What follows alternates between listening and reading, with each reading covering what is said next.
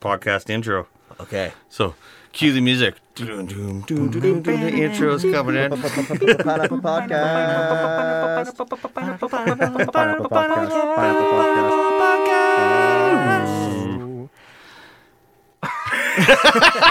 Podcast. Cue the music.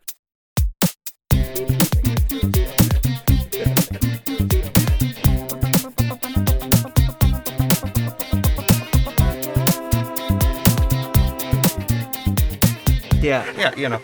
Uh, all right. Welcome back to the Pineapple Podcast. I'm Tyler. I'm Matt. I'm Dave. And I'm Josh. All right, we're here to talk about anything from music, just to life, to restaurants, to movies, anything. Awesome. Mm. All right, so basically, start off, I think we should get to know each other a little better. You know, first episode's behind us, but, uh, you know, now's time to kind of ask some questions to each other, and let's get personal. Let's get let's get personal. So uh, I guess I want to start with Dave. All right. So I I'm on the spot. Yeah, I know some of this, but uh, do you? What do you really? When you started, what made you want to start Pineapple? That's what I want to know. Mm-hmm. Well, that's deep. What do you mean? Yeah, what made you want to have a studio as opposed to play trombone? Or the sexy phone. The yeah. sexy phone. Well, first off, I never played the sexy phone, so there's that. Not yet. Um, Not yet. Um, but um, I just really, really, actually, I really, really, really enjoyed music. Um, I'm good musically, but I'm I never quite achieved. Uh, that level of musicianship in terms of playing an instrument, but I found I had a knack for, I had an ear for it and really enjoyed the tech side of things. And that was, that was my way to, or has been my way to contribute to music in general for other people. And, uh, yeah, I just, I just, I like it. I, I like I like being involved in the process of making it, the creative side of things, all all of that.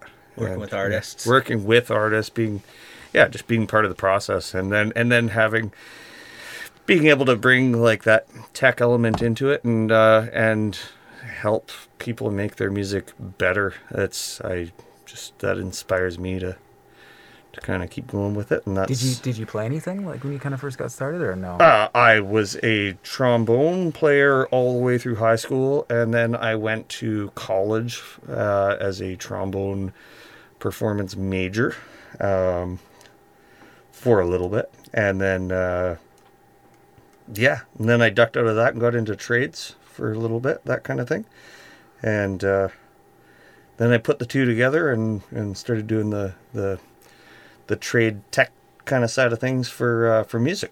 And that's, yeah. That's cool. Were you always, like, even through the times of trombone, were you doing any recording kind of stuff like that? At that no, time? no, no, no. Not no, even like never. A mixtape with like a cassette tape off the radio? Like, did you ever experiment with recording as a kid?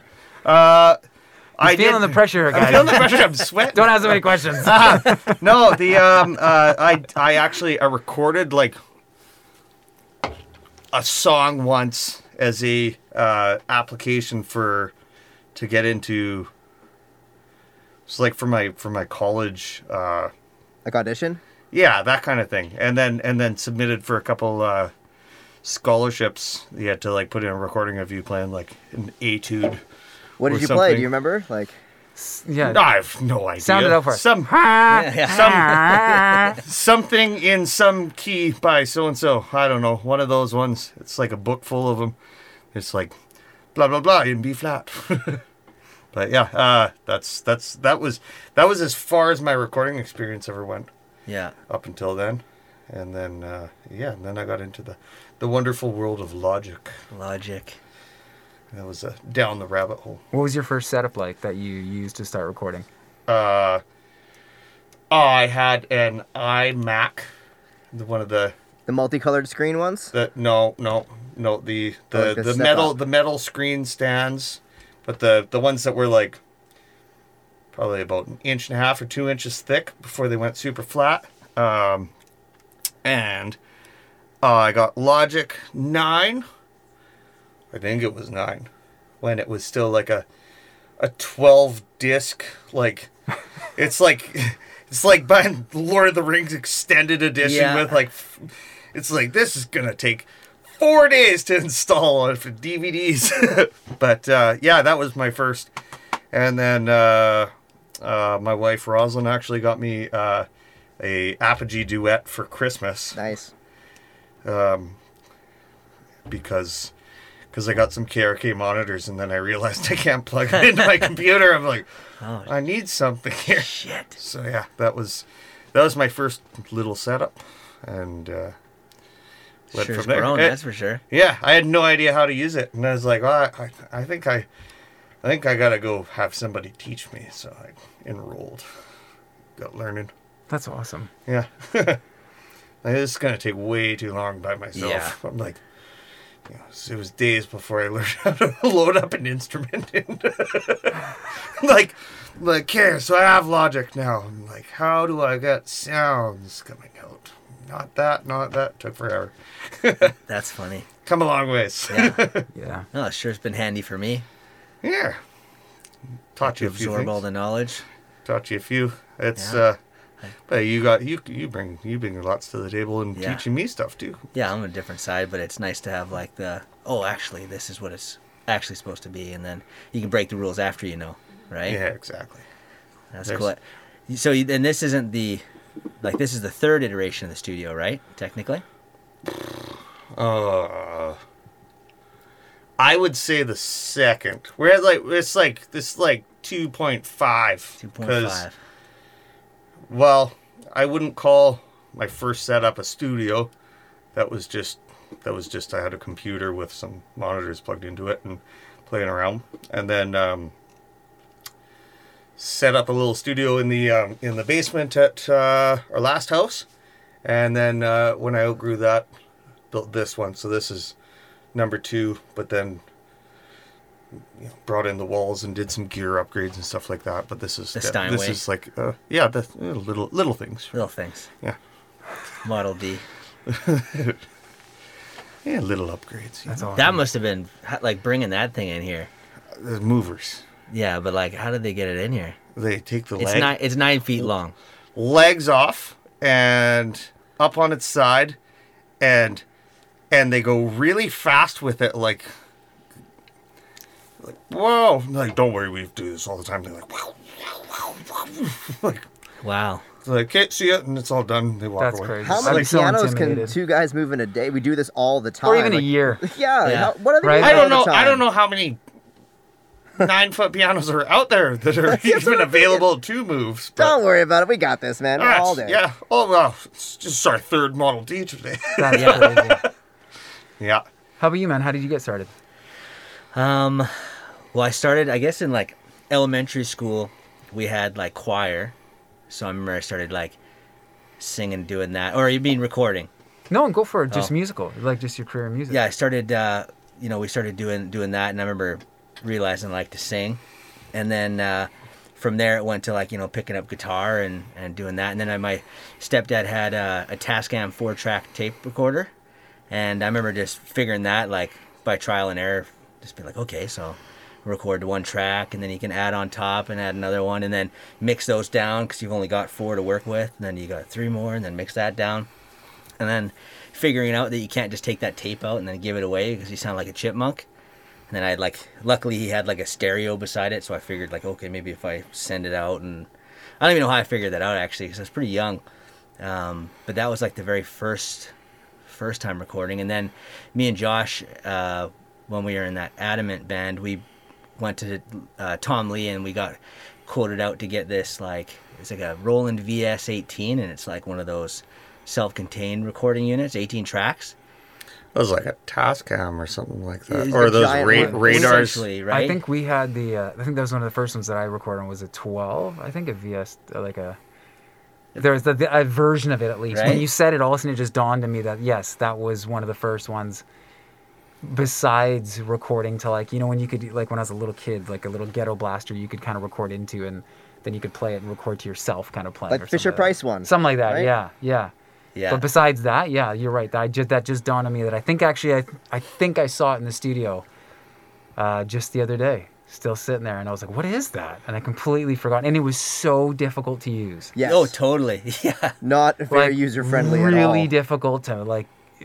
Really difficult to use. It's crazy how far it's all come now. Yeah. Like, especially from even being on the record on a laptop before and, and and edit and get in there. Like now, it's like I feel like things just happen easier. Like part of it's also growing and learning more, but now it's like you can just line stuff up and. Chop and crossfade and like stuff just works easier, you know. It's almost it's almost too easy that that people are just like you just kind of go ah whatever, fix it like like fix and post rather than just like it's it's like, this is going to tape and if we we just have to record it right because cutting the tape is way too difficult to do, so it'd just be easier to record it again and make sure it's perfect. Yeah. Now now everybody's ah we'll get that later. Well, it's fix crazy. It how much like we were quoted I think it was like six grand back then to do that. We're all we we're just out of high school, right? And so we're just like, oh, maybe we'll just get the unit and then kind of go from there. And we had like headphones and a P A system, and uh from that, what did we go to, Josh? We did the Digio two, I think. I think that is correct. Yeah, we uh, did a recording session at oh, a studio. Yeah. We were the uh the first band to go through the studio, and we didn't know better at all. But, like, we get to the studio, so get this, Matt, and they don't have monitors for their mixing setup. And they're like, guys, you got to rent these monitors so the studio can, you know, do your stuff. It's pretty standard. And we're like, I love it. And now it's we're older. Standard? And like, well, because they're like, well, what what are we going to listen to? We need the monitors. You, you got to pay for the monitors. Rent them or whatever. And it's like, how did the studio, it was like so new, they didn't have the monitors yet. And we were like, yeah, okay, it's cost this much on the recording fee. Yeah. Sure. Just a new band, like, oh, in a studio, like, sweet. Wow. You know, what's, what's interesting, though, is that, like, hearing those stories is um, is interesting because my daughter and I were talking about, like, she's seven. And so I was just, you know, mentioning to her, like, the advancement in skateboarding. I loved skateboarding as a kid and still love skateboarding. Um, everything hurts way more now than it ever did. Um, but it's interesting because I would I would look, when I was when I was young growing up, I remember, like, watching it on, like, V H S. And, like, as we were talking about earlier, that's where I found out about, like, D J Hurricane and, like, all these, like, Tribe Called Quest and, like, all these bands that I just, like, fell in love with. Um, and it was on these on these V H S tapes. But I would, like, to watch a pro, you would actually have to quickly, like, you're stopping, watching what they're doing. And it was so quick that I didn't know what they were doing. But now you can slow-mo, like, YouTube, you're going through, Great. And you can analyze Super absolutely slow. Everything. And I even know, like, for me, like... You know, when I had a chance a few years back to record, like, my very first, like, you know, it's, it was always something I wanted to do was um, to, to write my own album, to perform every, like, all the instruments, um, to mix it, to do the whole thing. And it was a ton of fun. It was a lot of hard work. And my, you know, my assistant that was always there with me was YouTube. Always. Right? Like, I had, like, you know, like, yes, guys in the band, like Andy, our bass player, he's phenomenal. Like, he went to school for it. He knew, like, he knows the ins and outs. And so when I was struggling with why did this, like, he, of course, was the quick, easy reference.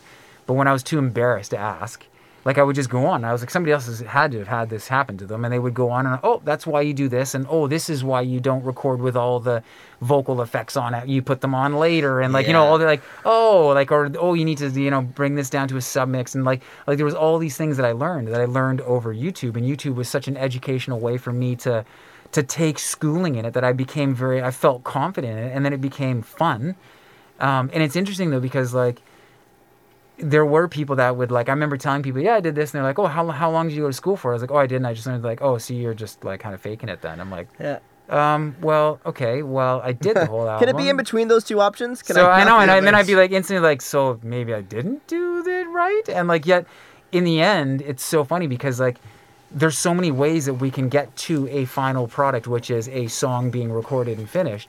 And some are going to have, like, you know, it's interesting. Like, I remember listening to a submix, like, one time when we, we got a rough mix done and I was listening to it. And it sounded so good in the studio. And then I went home and listened to it on my, like, what I always listen to, and, like, my AirPods or, like, you know, headphones or something. I was like, this sounds like garbage. And yet I knew that majority of people are going to be listening on headphones. So then we had to rethink the whole thing of what the mix, like, what where things needed to sit, because it sounded f- so good on these amazing speakers. Yeah. But that's not the world. We don't all sit back, no. like, I mean, I had an uncle in Switzerland who had these like just incredibly expensive, and he's like, you got to listen to this. And I was like, you're the you're one in a gajillion that has these, you know, mm-hmm. the price of a car speakers to sit down and so you to analyze every little thing. But most people don't care. And it's interesting because when you then, like for my daughter, she just is used to hopping on, like when she wants to learn anything, she hops on YouTube and it's like there is going to be a tutorial.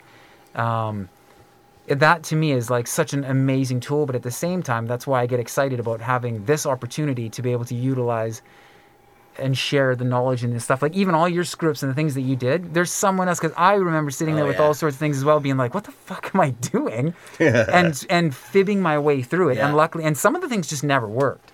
So I'd have to end up dropping it. Well, what if there was a genius idea that didn't work just because I was... I just couldn't find the answer. The technical so, side of it totally. wasn't being the artistic side of it. Totally. So that's where I think that, like, you know, when you share, like, how you got into it, because I've always been fascinated, too, that, like, my assumption, because I remember meeting, like, engineers and producers and being like, wait, you're not, you don't really even play an instrument?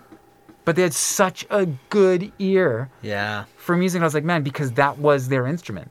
Mm-hmm. And I was like, it was so neat to me to hear. That's why I was curious about, like, so what did you play? Like, even trombone, like, and you're like, yeah, I went into this, then I did this, and I went to here, and you can see how your path went.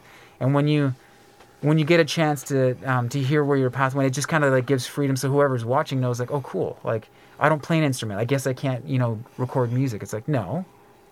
That's what I was excited to hear. Like, you can be you can be a musician up here even if you don't have the chops for it. That's like, so honestly, cool. It's a, that's a whole that's a whole thing in itself, right? Yeah, but like so. name name a sport where you can be an amazing like athlete when you don't have the athletics. Yeah, like, yes. it ain't happening. It's true. It's true. That's interesting, right? Right? Like that's it's so cool. And but know... but they but you have you have you have sportscasters and you have coaches and you have all those kind of things and those the guys those guys guy. just because just because the guy can't throw like a quarterback doesn't mean he's oh, not an asset point, to the game, right? Let's There's... cut this part out because I liked my line. Yeah. Wait, that's a good crap. That's you... a really good point. Very, very astute observation. Yeah. Oh, two chet. Two chet. That's awesome. Uh. Yeah, you're right. I sure. That's hilarious, though. One thing, um, I actually I was trying to remember the name of her, but she was uh, she's a, a musician who licenses a lot of songs for like movies and stuff, and and she was doing a podcast, and I she was basically saying something that I've thought about before, where. Like, she doesn't listen to a lot of music. Like, she, she's a musician, and she doesn't, like, she really doesn't listen to a lot of music. She listens to podcasts, and, and I remember there's times throughout my life where I've been, like, like, I'd listen to the same thing just over and over. Like, there's a year where I only listened to Coheed and Cambria or Tool, or I'd, like, stick to the one band, and then yeah. that's it. Or or I just wouldn't listen to a lot of music for a while. I'd still be, like, enjoying writing it, right? And I remember feeling kind of weird about that. Like, oh, is that... Like, is there something wrong with me? And then when I heard her say it too, I was just like, oh, okay. And she she put it to um, kind of like uh, like I used to mount T Vs, and my H D M I wire at home was exposed out of the wall because I was like, oh, I do this all day. I don't want to go home and do it, right? So that's what she said. She's like, sometimes like when you listen, and I know it's almost like a bit of a curse. When you're listening, you're like, you're not listening. You're kind of like, oh, I could make something like that, or oh, I, I wonder how they did that. And I find myself always doing that, and I hear... Like, as I've grown musically, I remember how I used to listen to music when I was a kid. Yeah. And I miss a bit of that because I didn't have that, like, when I was really young. Like, I heard songs a different way. And now when I hear them, I'm like, oh, that sounds completely different. I hear different things about it. And sometimes it's it's nice because I'm like, oh, I can kind of grow from it. But then sometimes it's, like, distracting. I miss the ignorant bliss of just enjoying music for music. I, yeah. I just I can't anymore. I can't. I can't. I can't go to a show. I can't listen to the radio without. I can't. I can't. There's can't there is off, no right?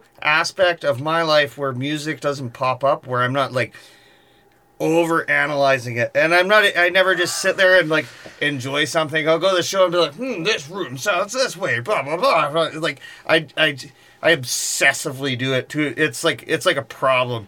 My friends, my friends tell me to shut up all the time. They're that. like they're like. They're like, just shut up, Dave. That's like, funny.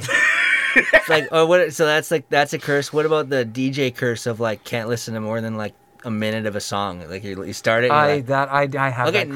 Next. I know I know my family like crazy. If I'm not feeling it, yeah, it's it's like it's switching through. Okay, so when you were talking though, like with music and stuff like that, it, is there a song like is there a song you can think of uh, that right now that you know, it brings you back to a place or a moment as soon as you think of the song.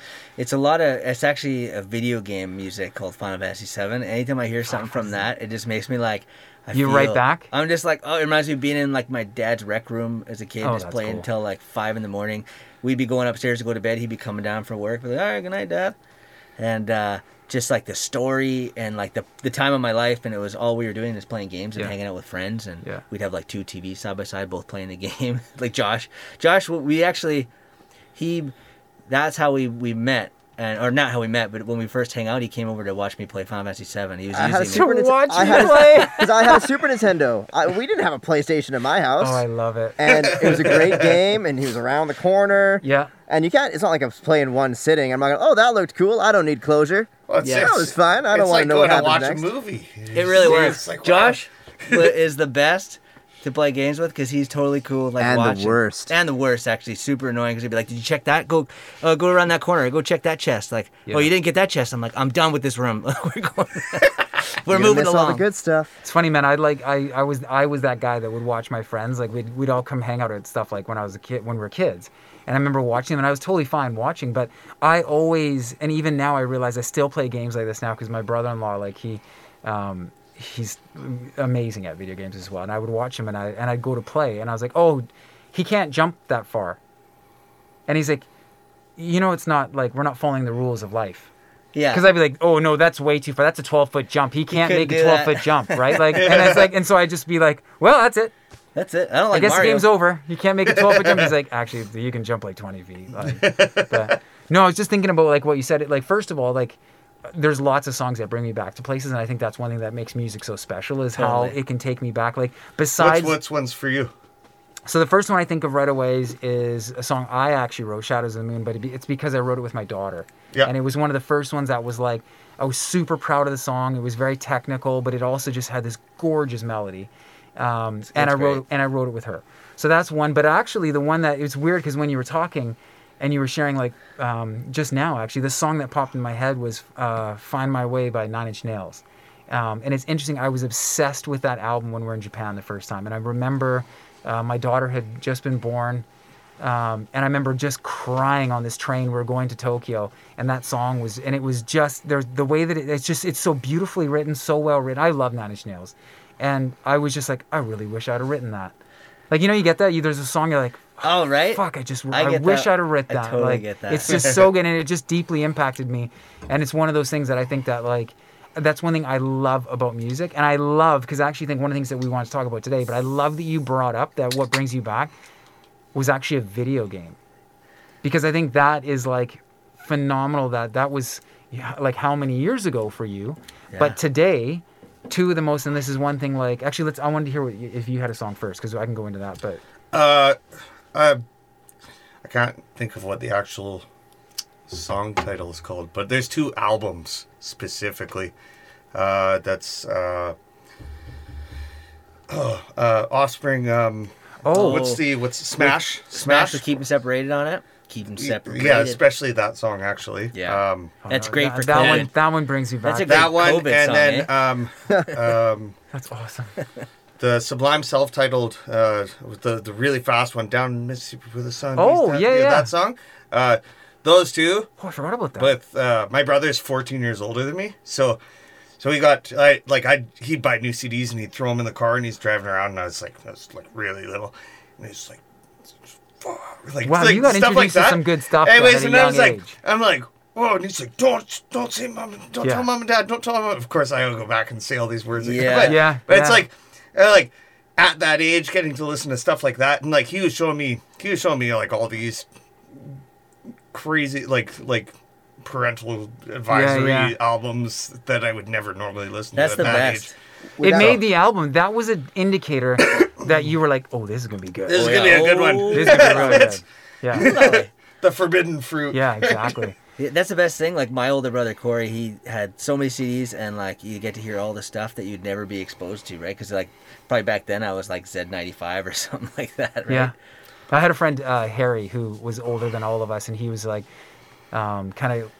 I mean, I was always the younger one amongst them, and they were all in the bands, and I idolized them, and I looked up to them, and it was just like, and I feel very, very blessed that I was able to be introduced to those guys. And yeah, he was always like, check out this album, and check out this, and he'd always be bringing, and like, uh, much like we were talking about earlier, like how, you know, I would be listening to like any sort of skate video or whatever it was, this, and I'd be like, who is this? Like, and I'd be introduced to all this music, and then years later, you're still in love with the song, but it brings you right back to like those times. And that's one thing that I love about music is totally. that it's able to bring you back to those places. And it makes you feel things. Yeah. Like, uh, it, do you, I don't know if you guys ever played games listening to albums. Like for me, oh, yeah. I used to play Super Mario sixty-four while listening to No Doubt, Tragic Kingdom.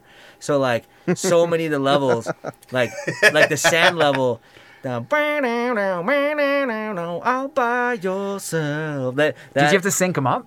I didn't even have to do it. It just happened to, like, there's certain levels that remind you of it. Okay, play it again. Yeah. yeah. Or uh, me and Josh used to play this fighting game called Project Justice on Dreamcast, and we'd listen to Schism oh, by Tool just on loose. Yeah, yeah. Oh, Dreamcast was a treat. I I I missed that boat. Really? Oh, I totally it was a missed that fast boat. boat. It wasn't built very well, but, man, did we have fun. There's a lot of pirating. It was, it was fun. Yes. yes. Yes. Josh, so, Josh, how about, Josh, how about you for... Uh, for, well, for stuff, song, just generic stuff, song that pops out. Oh, and, and what's your background? We, I know we don't uh, want to skip them. We yeah. can't oh, no, skip I, I'm I'm fine with just sitting back and listening. And well, we, but, but we, I got a lot. We so, want to hear this. So well, let me start at the beginning. so, uh, so unlike I think so, Dave, do you have a musical like parental figure of some kind? Yes. Okay, so Matt does. Tyler does. I don't know if Matt even knows this, but my dad is actually deaf. So growing up, music for my family, for him, it was like, I wanted to play piano so bad. And he's like, only if you play soccer, you know, like the opposite. It wasn't like I really wanted to take piano lessons. I don't know. The only how. soccer player playing with a piano attached to him. yeah, yeah. I love this. I wish. Like a little guitar. Yeah. So uh, similar also actually to Matt, like in church, uh, singing in the choir, like musical stuff. From getting getting exposed that way, and then took piano lessons as a kid. I threw up before every recital. Just that's the way I was. And my parents would be like, okay, he's fine. He's going to get he's up. He's so gifted. Yeah. Blah. Pukes on command. Feel better. Go up, play the stuff. And then we moved from Edmonton to B C, which is the, the stories of how we met Tyler eventually. And um, I was in cadets growing up, and rather than doing all the fly, air or air, army, air, air, the the best one. I was in air I, cadets too. Good. Cadets. Whew, that could have been awkward, Dave. uh, so, but I did the one weird thing that an air cadet did, and I was joined the bagpipe band because that's typically a brass band in mm-hmm. uh, the air cadet program. The mm-hmm. army cadet program was the one with the uh, more Highland kind of stuff. The more the bagpiping. So I'd be like the one air cadet kid who get shipped off to the army cadet camps to, like, play bagpipes. So I learned a lot about Celtic music and bagpiping and eventually got really into it. I've got some friends who are, like, at the top of the level, like, C D quality, giving professional Holy. performances. I'd love to have them on the show sometimes. Tyler knows uh, Zeffin. Zeffin, he's awesome. You, yeah. Uh, are they in the S F U pipe band? One of them, yes. Yeah. And other ones in different places. Actually, the guys who run the S F U pipe band, their kids went to my high school. And they make bagpipes professionally now. What? In Langley. It's crazy. Yeah, Lee bagpipe. They're, and these are like the, he's considered probably the, like the father figure of the family, Jack Lee. Uh, gold medal winning like the top awards around the world, and considered like one of the best bagpipers probably of the modern times. Do you still play at all? He, no, because I don't have a place to practice them in my apartment. Josh was one of the top Canadian bagpipers bagpipers in uh, Canada. Hence for the Canadian. Cadets, for just for cadets. That's unbelievable. Not after That's that. crazy. That is so cool. It is a pretty cool thing. So you can get these like smaller bagpipes called shuttle pipes that are more indoor, and, and you can play them with other instruments. Like a bagpipe is like one volume, you know, like it's loud. Oh, they're they're they're basically the like the the bagpipe without the bag, essentially. Right? Uh, there's it's a bellows, more like a reeded. There's a bellows no, blown true. one. The shuttle pipe. That's still... actually the technical definition right there. They still have a bag. They, you okay. Just, you don't have to blow with some of them. They have like a bellows. Practice, like a... practice pipes or whatever. Oh, those yeah, little... those are chanters. But okay. you can't really play those without circular breathing, which I don't want to do. Yeah. I don't like it. I it's, It confuses I me. I'm bad at it. Right That's breathing in while you're still playing. So, you, so, you're, so, you're, so you're... So you're... It's crazy. Yeah. It's impossible. That's a... That's Isn't a, that's that like a, what mermaids do? Well, yeah. He's, he's they're like got, uh, mystical Celtic mermaids, which I think would be called, oh, there's a name for that, like a selkie. Wow. Can you still do it, Josh? Your neck thing? Oh, yeah. Oh, you can't see it with the... He the does like... On. He can literally go, like, come out like a frog. What? Because yeah. the story behind that was there's this old man at bagpipe camp being like, if you blow with your cheeks too much, they're going to droop. You don't want droopy cheeks. And I was like, I don't want droopy cheeks. So I just blew out of my neck. Oh, my goodness. I love that story. Yeah. Goes wrong. Home with the fear of God of droopy cheeks. No doubt. Yeah. Yeah. yeah, you'll poke your eye out. We had a, a grown, um, where we live now, we had this neighbor, and he has passed away now, but it was the most amazing thing because we live in acreage. And he was Barry the Bagpiper. And so he would come out and he had this gorgeous white beard. And he wasn't good. But he it was awesome because it lit up. Or like we all have eight. Like it's beautiful. And it was so much fun to just have him. We're like, oh, Barry's out. Like it was this cool, like, I don't know. Like it just set the tone for. And when he passed away, like I remember he just was, it was just awesome. We really, really, even now, like he just, he. I mean, when do you get that in yeah. your neighborhood, right? Where it's like, you just like, there was just this cool, he'd come out and he just, you could tell he loved it and he would just play his bagpipes in the backyard and Barry the Bagpiper was out. And we loved it. We'd just be outside skateboarding on the street, doing whatever. And there's Barry yeah. playing. And it was so neat because it wasn't like it was absurdly loud. It was just in the background, like this cool, like. He must have been far away. He was, yeah. That's was, why it wasn't that loud. It was really cool. That's crazy. Yeah, Barry the Bagpiper. It carries. It's so, uh, what yeah. about a song for you? Something that brings you back.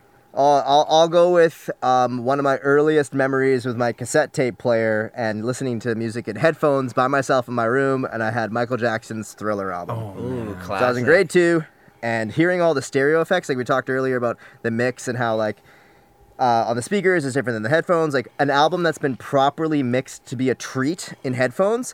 Oh, what a treat when you're a kid and you're just finally figuring out the like, left side, right side, like the different. Uh, You're like, wow. It was super, super cool. And sorcery.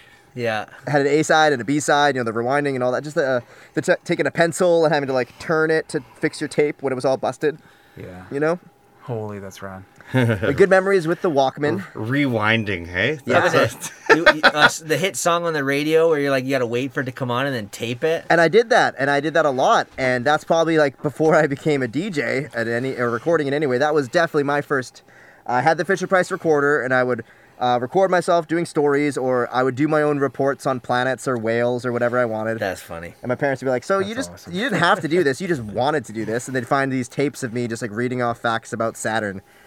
That's pretty it. funny. I, I was pretty young. And then uh, with the recording, yeah, like, I called into the Fox a few times to try to get, like, that song I wanted next. And I got in a couple times, like, yeah, it's coming up soon. And I'd sit there waiting for it. And, like, this song is a request. And I'm, oh, it's I think time. Uh, Hold Me, Thrill Me, Kiss Me, Kill Me oh, by no uh, U two. And I needed it because it was for my mix I was making. And I think that was in, like, a Batman movie. Yes. Yeah, it was. Yeah. Oh, and I forgot about that. I had Batman, the Batman, Batman mugs. Forever. Batman Forever. Yeah, and I had the matching they mugs. They had the mugs. From McDonald's. Dun, dun, dun, yeah. Dun, I totally forgot about that. It's a great U two song because it's, really it's so different from what they were doing otherwise. And at the age I was, it was just like, oh, this is such a cool, vibey song. And I got it on the tape. And, that's cool. Yeah. That's awesome. Those are I love stories memories. about. I, I love stories like that because I, uh, I do miss that's that's one thing that I think that like I hope people are still doing. Um, I mean, now, I guess the new mixtape is a playlist, so it's creating playlists for people, yeah. right? Like, that you yeah. care about, and you can share playlists, and I do that. And my daughter's gotten most phenomenal. Both my girls have a playlist. It's phenomenal. They've actually introduced me to music that I didn't even know that I would That's ever awesome. love, that I love.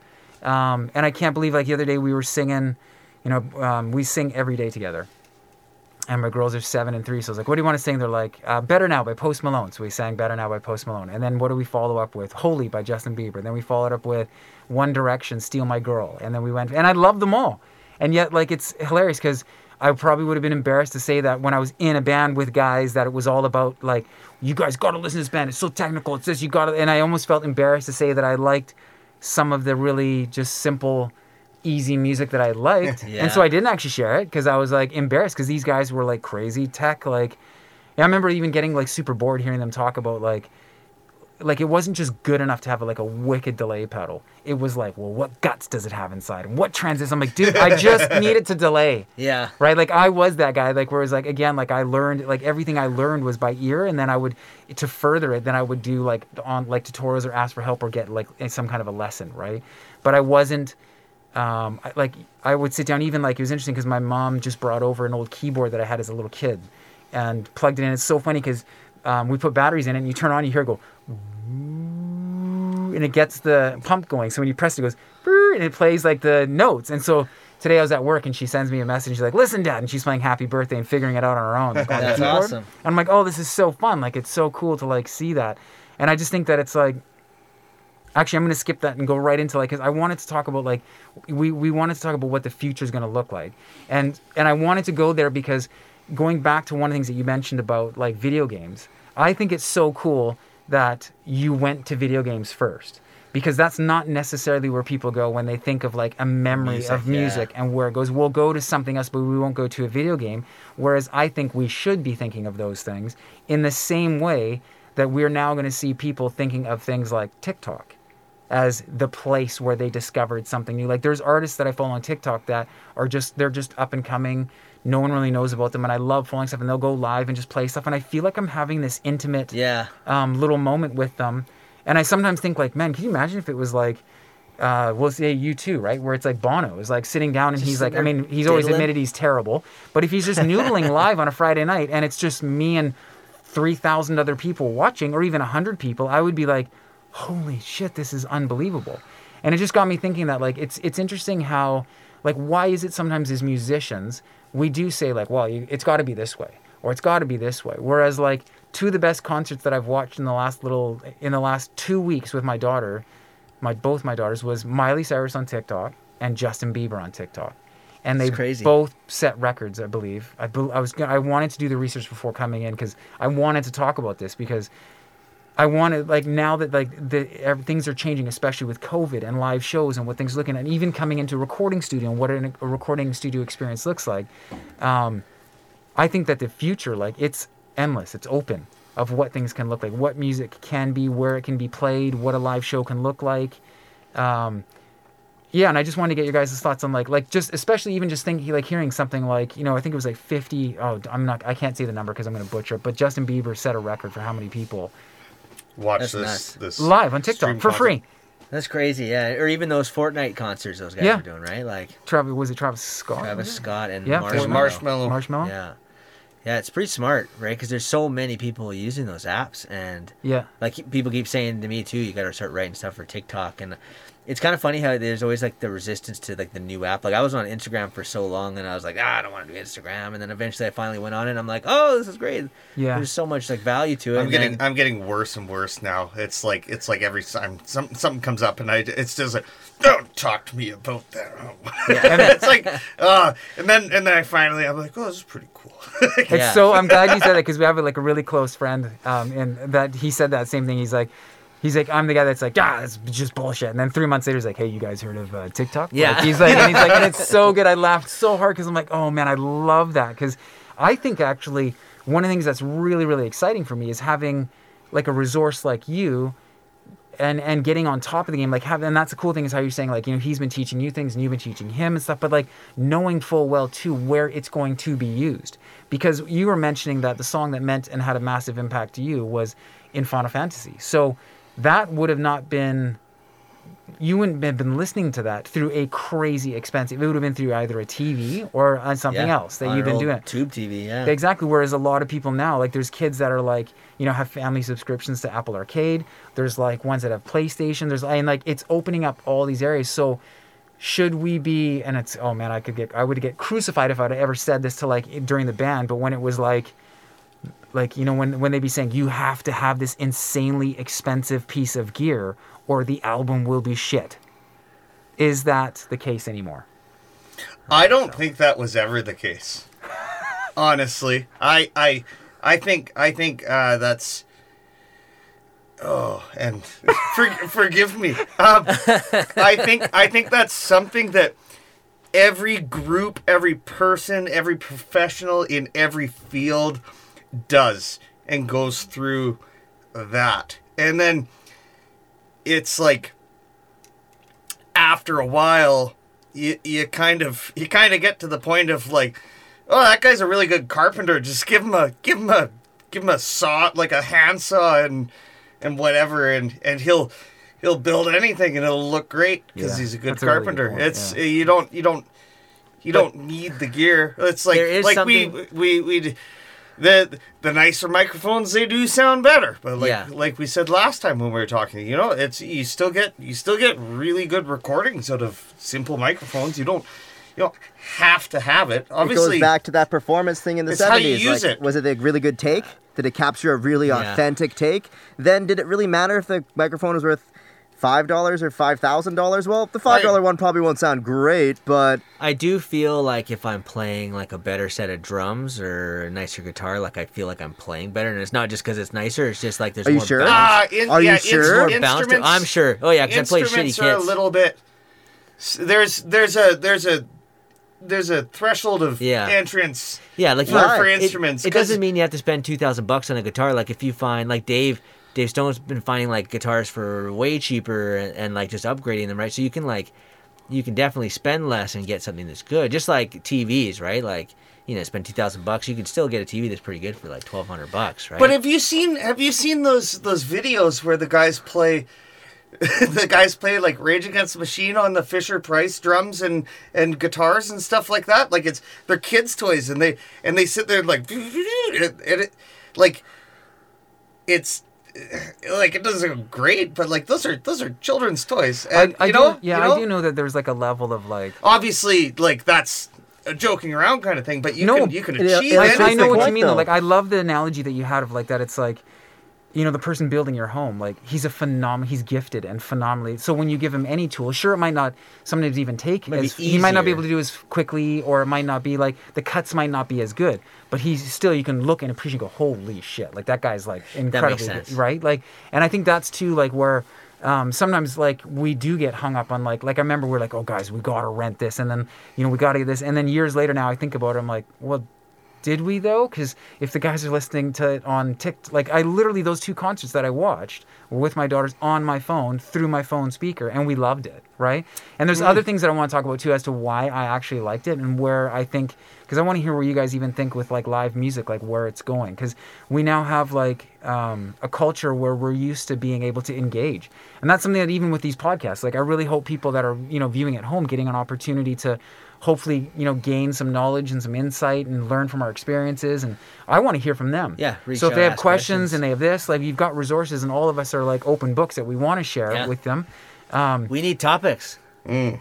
I like the, uh, the, te- the the technology meaning the artist meaning the, the tool at play. Like, okay, I like the carpenter analogy. So yeah. the guy's great with a saw, but do you think he'd build a house without using electric tools? No. It'd be silly. So as a, as an artist, it's a similar thing. Like yes. maybe you don't need the top of the line gear, but it's it's a balance yeah. between there you, go. Yeah. It is, you need a good it take. It's it, I, we talked about actually, Dave. Like you were kind of a purist because I'm a late to the comer D J.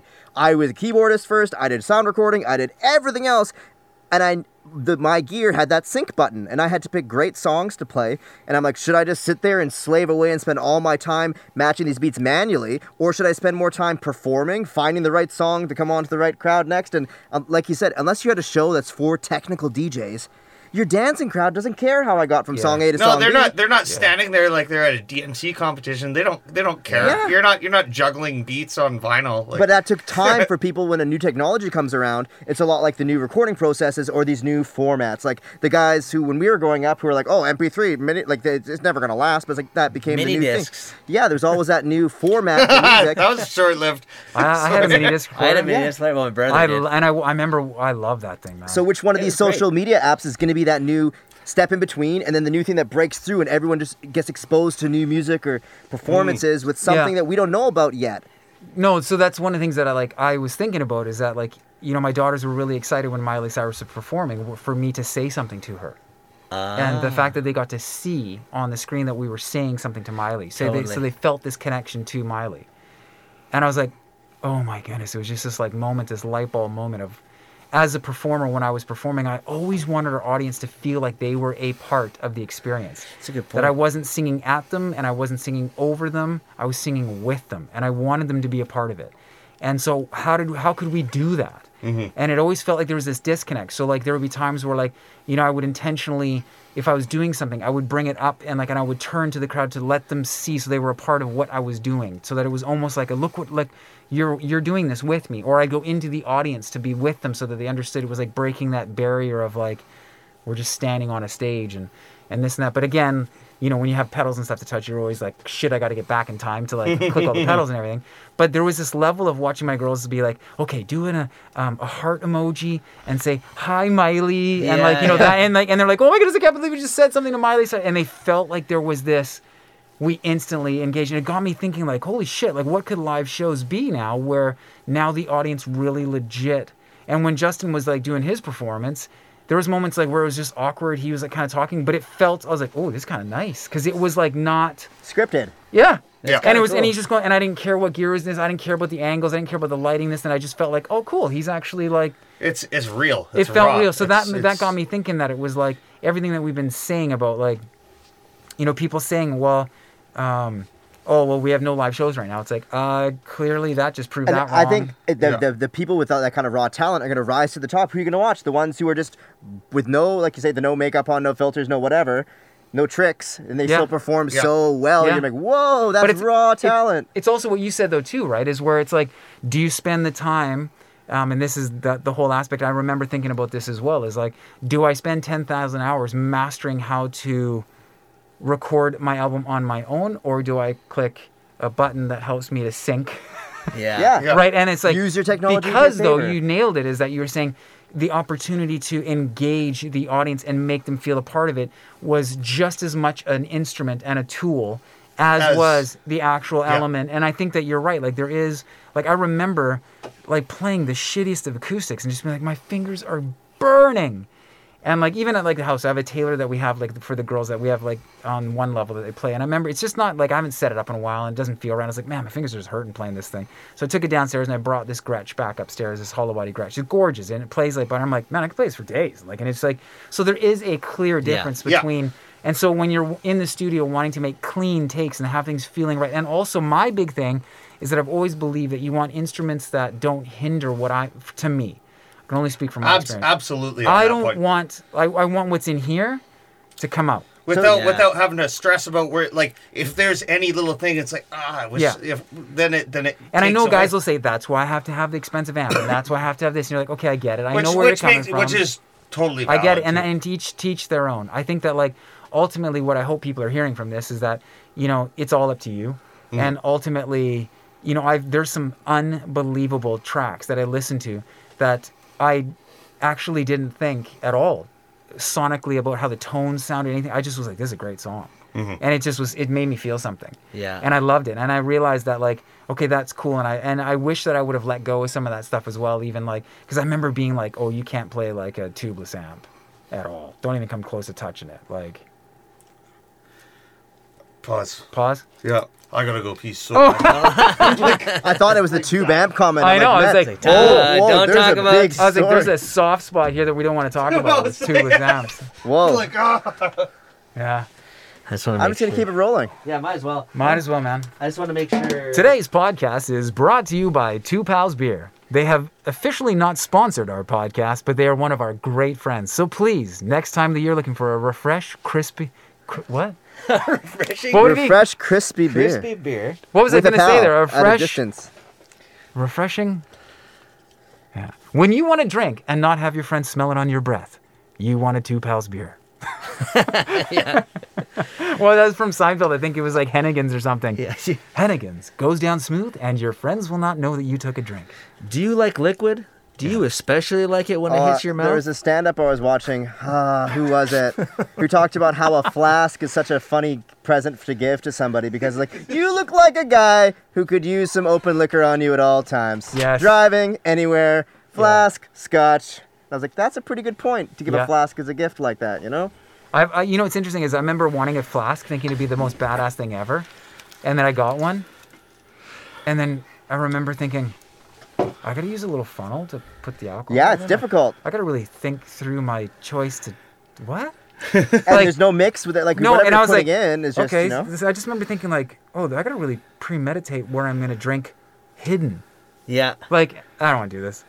Like it just was like uh, it's too much time, too much effort, too much work. For flasking it up. Oh man. Do you want another beer? I will have one. Yeah. There you go. Today's unofficial sponsor of our Pineapple Podcast is Two Pals Beer. Social distancing with my pal. Thank you, Two Pals. Cheers. All right, okay, so let's go. Let's bust into uh, just a quick little uh, side note.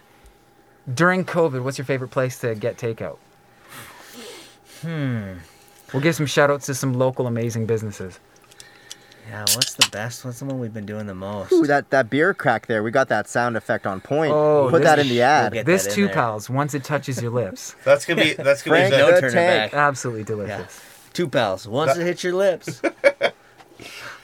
Liquid. Those it pals and those better. Lips, Tyler. Those pals liquid. And those lips. Once that liquid touches once that liquid gets in you? No, beer. It's in you to live. Okay, man, what do we take out? Oh, okay. Well, I've been...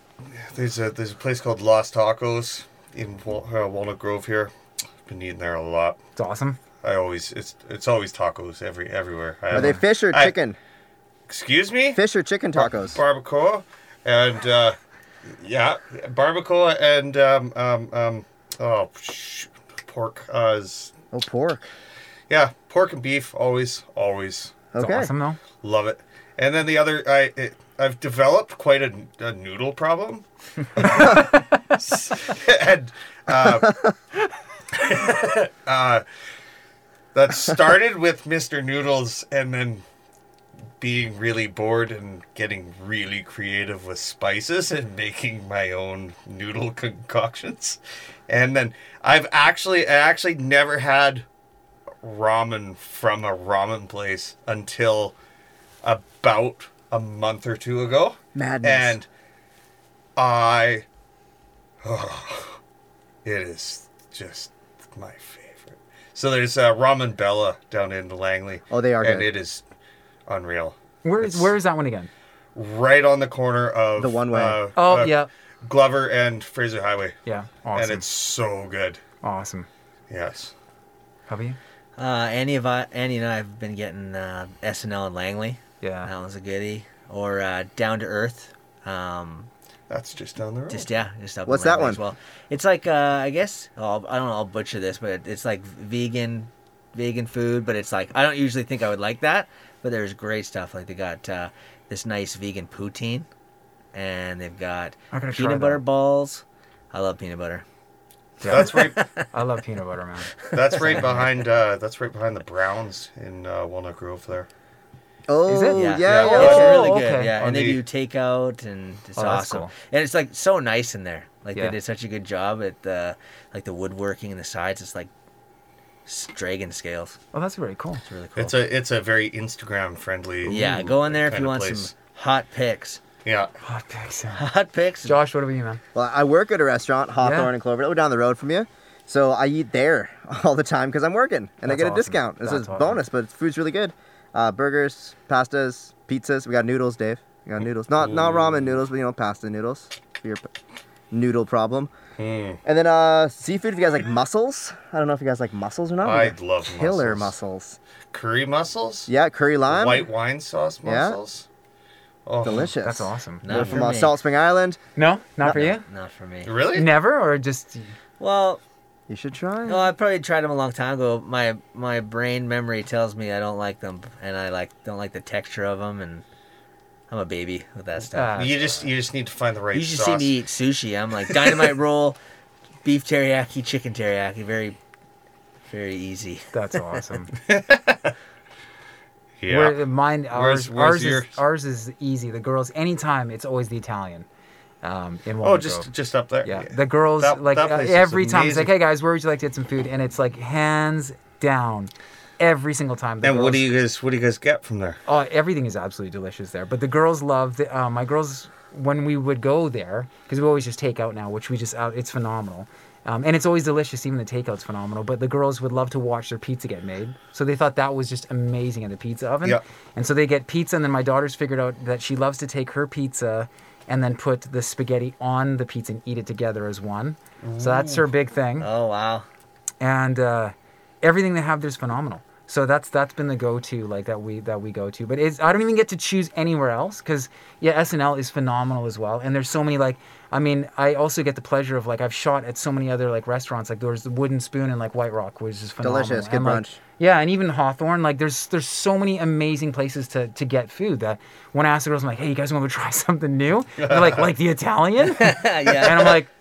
All right, and of course, man, like to me, it's like I love seeing them enjoy it as well, and so they feel like it's their restaurant, and that's I think cool. that's one of the cool things to me. So I always like, I mean, how rad is it that like you know you got four of us that all enjoy someplace different, and especially during this time, it's been neat to see. Um, you know, even I've asked like friends and stuff and family members, like, so where are you guys going to? And just hearing the different places pop up, I'm like, man, I didn't even know some of these places existed in our community. Has anyone oh. ever been to Elizabeth's? No. In uh, Cloverdale? Oh, that's Is it. that oh, on the main drag? Yeah. Like the... The Schnitzel place. Schnitzel place. My so parents good. went on a date there, and I think like the nineteen seventies. It's the same restaurant. It's awesome. Yeah, I love Schnitzels. I think uh, my wife was just saying that her... Grandma used to, they used to drive out of their way to come for schnitzel. At that place, it's famous. Yeah. That's old hilarious. school. You know what's, I mean, we're speaking about Cloverdale. I was doing, I was filming for Downtown Cloverdale, and it's like such a cool little character.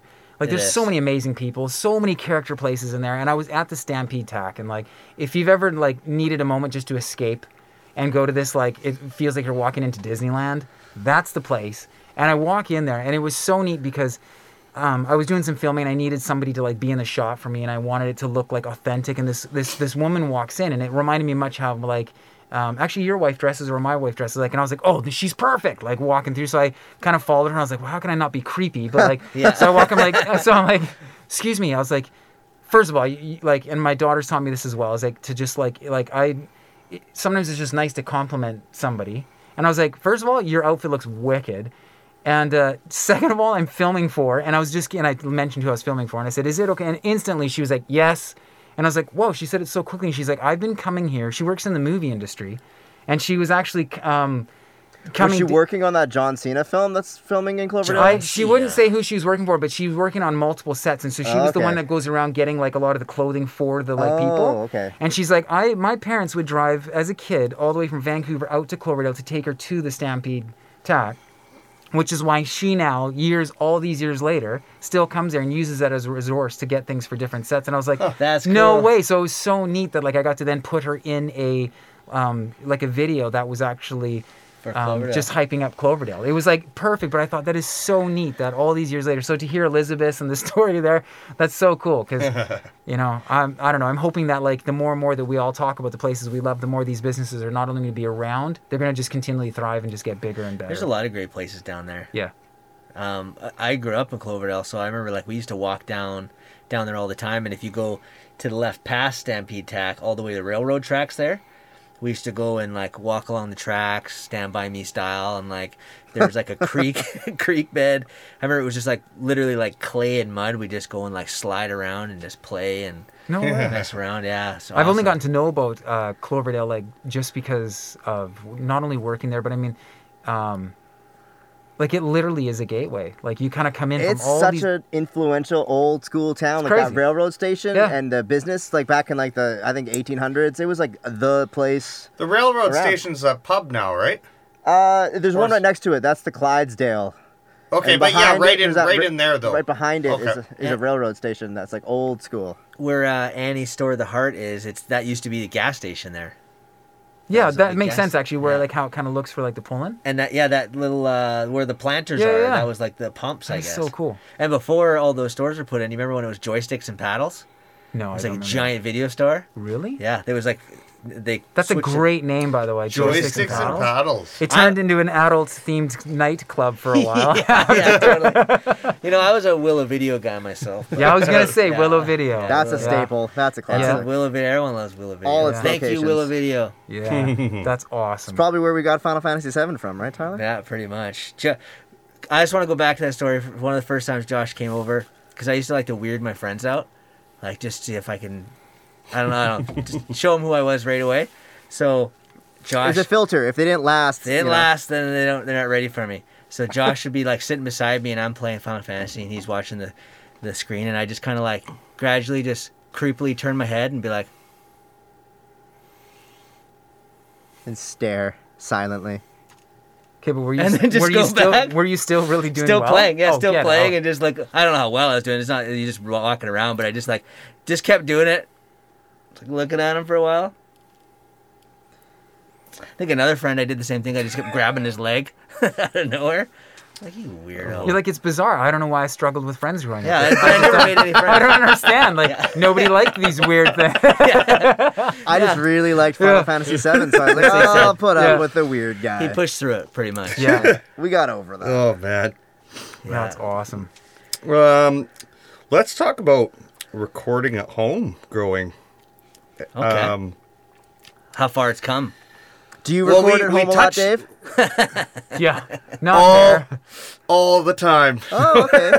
um, no, you, you you touched on that a little bit with the um, uh, talking about stuff being on YouTube and learning. Yeah, yeah. Um, oh, okay.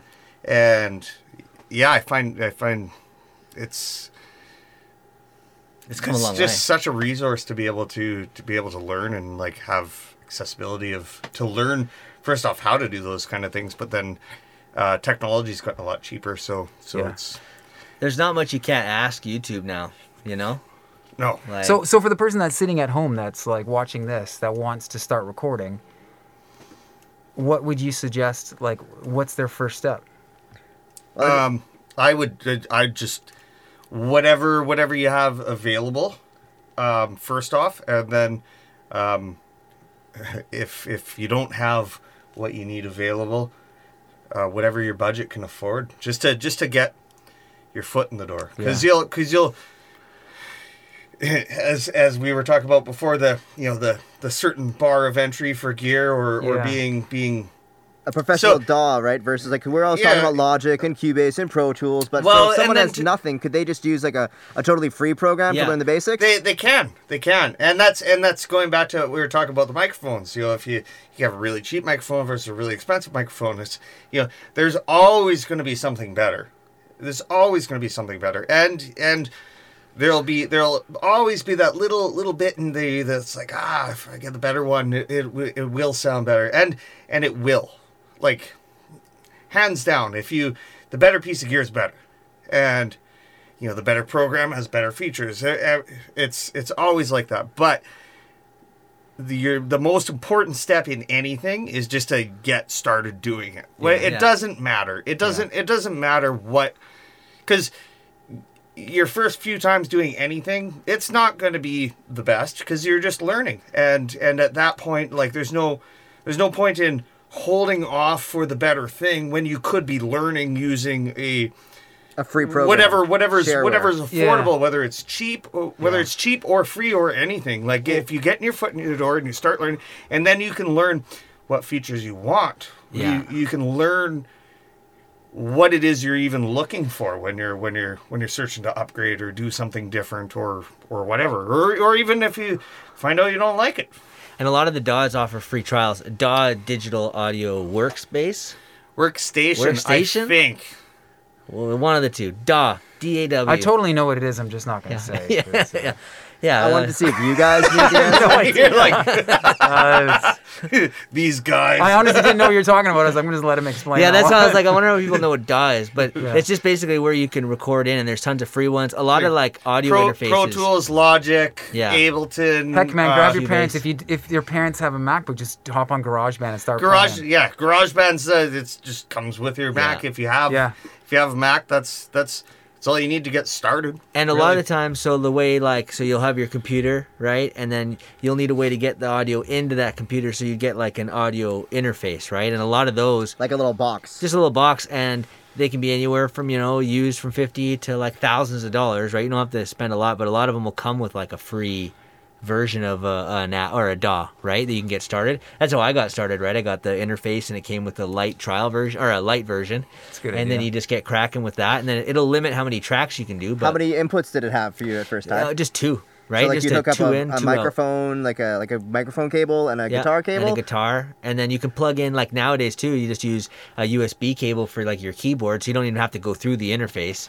Right, and then you can play MIDI controlling oh, V S Ts. Cool. Well, even right? even even easier than using an interface if you don't like. That's that's a if you get an interface, then you also need a microphone to add onto it. But if you have if you have a computer with uh, with uh, let's say GarageBand or uh, you could download what is it? Uh, it's not Sony. It's one of those Sonar. No, no, no, no. It's Soundforge? like it's like back in the like. like Acid Pro, and yeah, then there was, yeah, yeah. There, but there's oh, there's another one. There's Reaper. Well, I use SoundForge it, a lot. A fr- Acid there's Pro. a free one. There's a free one. Um, I can't remember what it is. Anyways, uh, one of those that you can get for free, essentially, or use a demo, and then just get a U S B microphone, and then you don't even need you don't even need an audio interface at that yeah. point. You just plug in your U S B microphone, and it's it's as simple and direct in. Uh, generally, if you're gonna if you're gonna run guitar straight into your computer, you would you need an interface to put an yeah. instrument in. But hey, if you got a microphone, you can just mic your guitar then, and and it's one thing that you one less thing you one have to buy. Thing. But at the same time, if you're gonna get into it and you are gonna spend a little bit of money, like it's not a lot more to get something like that, and it'll you'll put you a step ahead, right? Because sometimes I found where I'd get something, and then I'd be like, oh, I should have done this, or like, oh, I wish I just put a little bit extra in and just got that instead, when it wasn't even the big jump, right? And I think like there's been tons of times where I've gone from like the two input one, then I'm on the four input one, and then I like I'm like, oh, I should have just got. Well, I guess it one. depends what you what kind of musician you are. Yeah, if you're if you're a yeah. vocalist and you're all you're going to be doing is recording your vocals. I I, I can't see any reason why you'd you're, need you're, any more than a U S B microphone just because that's all you're recording. That's a good point. Possibly. Um, uh, that's and then there there is a point to that if you want. If you want to set up really nice speakers, generally you need to have you need to have like the X L R inter- outputs, which would require an interface. But if you're just you're gonna listen on headphones and you, you just want a microphone to get your voice into it, and maybe you're just doing scratch tracks or or, or learning or just doing it for fun, like it's all you really need. If you're probably if you're guitar if you're a guitar player or something like that, you would. I would. You'd probably want an interface so that you can D I for the high which Z, is direct high Z input, direct, direct input or direct injection. I can't even remember anymore. It's one Which of those. I realized that I was Back staring at you Back quite intently for a long time, so we may have to cut that part out. I'll, I'll totally be honest, man. I remember being on the road touring, and uh, so my experience with recording was that. Um, I've always loved it. Like I said, like going back to like, oh, what you were talking about earlier with that Roland old V S, whatever it was. And like, just, it was such a shit experience. Horrible. Wasn't easy to do. And then once you figured it out, you'd actually screw up and be like, oh, I don't know how I did that, but that was awesome. I don't know how I can replicate it. Like, it was just so difficult. So when we were touring, I was like, I'm always writing. To this day, I still am writing. You know, I sing like I, every single night that I put my girls to bed, I sing them lullabies. It's lullabies that I've only written to, for them. They're the only ones. They haven't given me permission yet to actually even release them. They're gorgeous songs. I can't wait to release them. But I've written them with them. And so I realized, to me, I wanted to be able to utilize it as a tool to get out my ideas, but in more than just a scratch track or just like a little idea way. Like I wanted to be able to add some textures to it and play around. And so when I was on the road, I was always singing into my phone, constantly. My phone is full to this day still of like all my ideas and stuff. Like I knew, voice memos? Yep, just because I knew I had them there. I could write, I could have this. And so when I was a little kid, I, I remember waking up in the night um, to music that was in my head, in my dreams, and I would have to sing it into something. So I remember I'd have to like, in the middle of the night. And like, it's still something to this day that it just, it's always going in my head. So when I was on the road touring, I had an iPad, and that iPad, I was running out just to my headphones that came with the iPad, and then I had a MIDI-controlled uh, keyboard that I had plugged into my iPad, and I was using the GarageBand that was in there, and I created, because it was so freaking easy, so many things on there that actually spawned going and taking it to the next level, and you were able to even export some of what I had created to take to the next level, because it was like, I didn't want it, for me, this is me talking as a musician, I didn't want... Um, the idea to hit, and then be like, okay, so now what do I do? Oh, that's the worst. Uh, I forgot which plugin, and then I'm like, wait, what was the idea again? And now the idea is gone. I want it to be something, and so I think you're right. I think that like, um, there's like what we're talking about is first of all getting to like, well, what do you want to do? Are you the person that like, you know, played trombone that now wants to actually maybe look at this possibly of doing it as a career because you're so pumped about it? Well, maybe you should do a bit of research around this area and get in touch with you.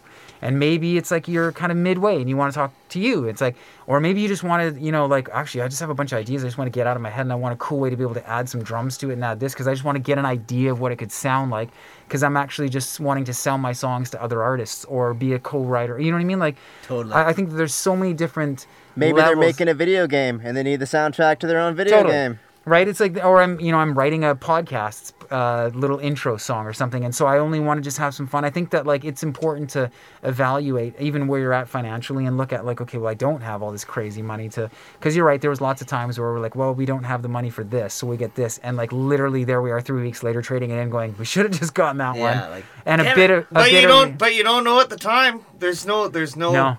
And sometimes it's like you can do the research and still not know. No. And you got to learn that way. But I think that, like, you're right. Like, um, it's easier than ever to set up a home studio and to actually make really decent sounding stuff at home. Um, but there is the one thing that I know for myself, even doing an entire album myself, I am not a professional full-time recording engineer, producer. Like, I love producing stuff. I always have. Um, there's a big difference. When you when someone knows, even how we're talking, like, you know, off camera, and we talked about, like, say, like, sonically in a song, there's wave files, and that's the waves of, like, the where where things sit. Where does a kick drum sit? Where does a snare sit? Where do the vocals sit? Where does this? And I remember my first recording, everything consumed everything, and it was like, oh, there is, you can't even hear me. And then I was like, why can't you hear my vocals? And I didn't know the education of where things needed to sit. How to sit, equalize. How to equalize. How to, like, even, like, realize that my, we mentioned this in the last podcast, how my really expensive guitar, that like amp that I got was actually kind of useless because it was, like, too I never much. ended up touring with it. It was just too much. But yet it was amazing on its own when I played by myself in my room.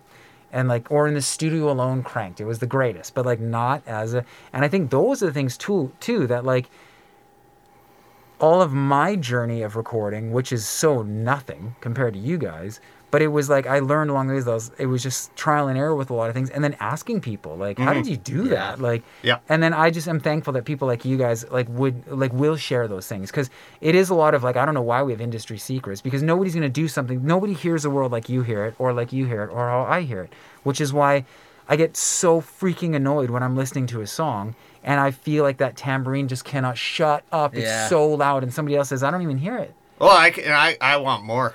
Right? Like, but that's what I mean, though. Like, we're like all different. Everybody's so, so different with that's it. That's the thing. So that's yeah. why, like, even, like, when, when you're first getting started, it's like, well, why?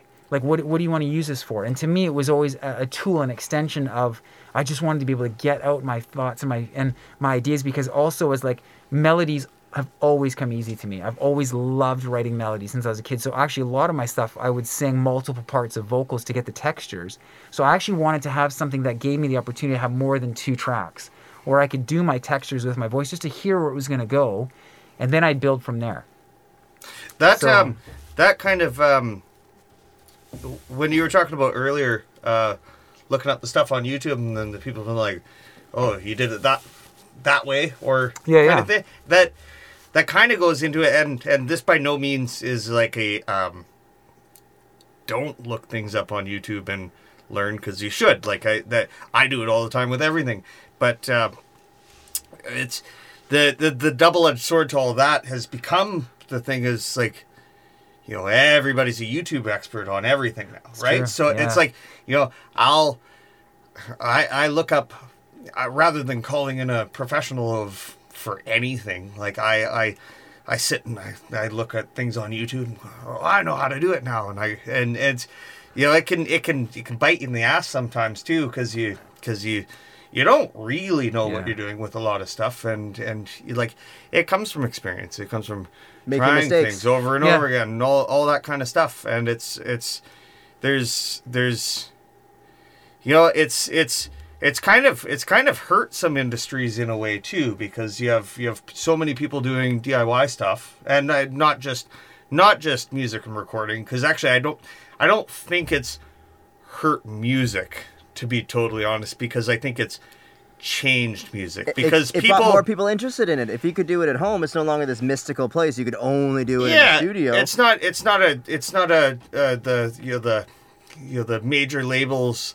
The gatekeeper. Domain is a gatekeeper of like, only these people make records. It's like everybody makes records. Like if you have a laptop, you can do it in your room. Well, look at Billie Eilish and Phineas. Exactly, that do, kind right? of thing. That kind of thing. You know, but there's you know there's different there's different aspects of those. There's a lot of producers who they can make they make the beats on their laptops, and they don't they don't even need an audio interface. Yeah, yeah. I was gonna say like like beats. they have they have a U S B microphone and they're doing that. But you know, no they, you take it up to a certain point though, and you know, just because you're just because you can produce a really really good song doesn't necessarily mean you're good at mixing.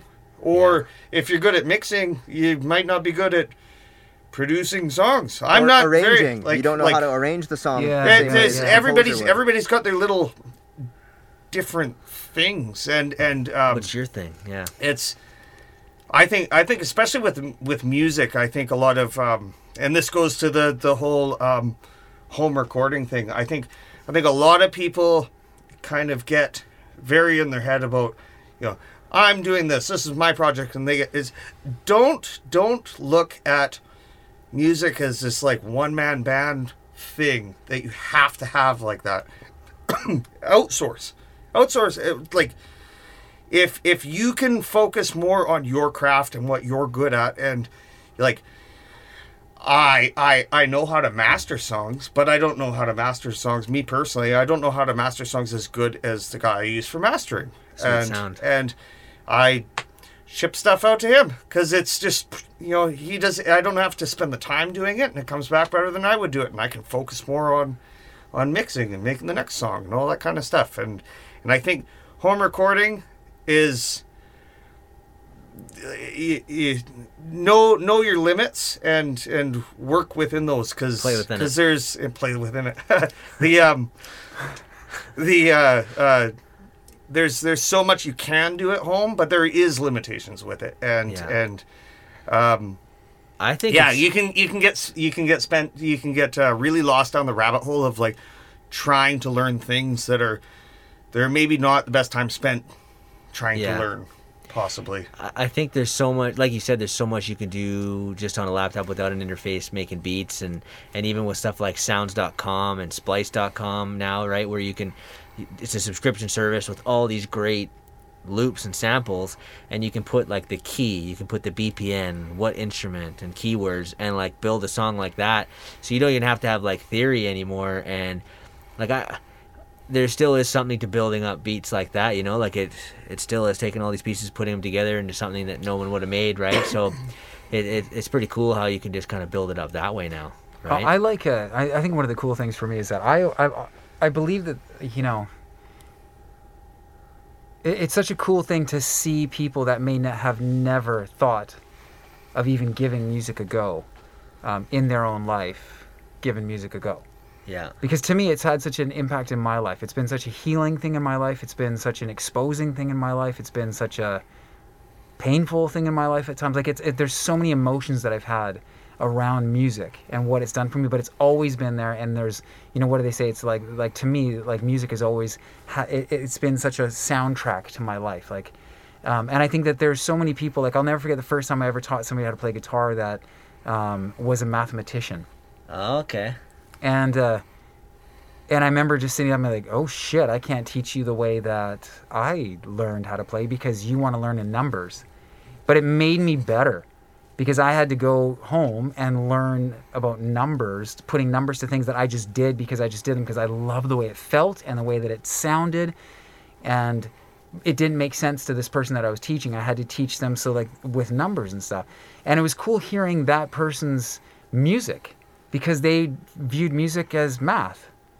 Unbelievable. It was so cool to me. So to me, like, that's why I like that there is the opportunity to have home studio for people that um, are like him, like the, this yeah. mathematician that like, um, you know, he may never like go on to like actually be a professional musician, but he's able to like, what if it helps him through a time in his life when totally. he needed that help? And so to me, like I've I've often thought, like I love YouTube. I am on it all the time. I search it for so much stuff. I agree that you do have to be careful because everybody's a master on there, and so you're not quite sure. I need some subscribers. Hit the like button, everybody. Yeah, so you're never quite sure like what, what you're getting.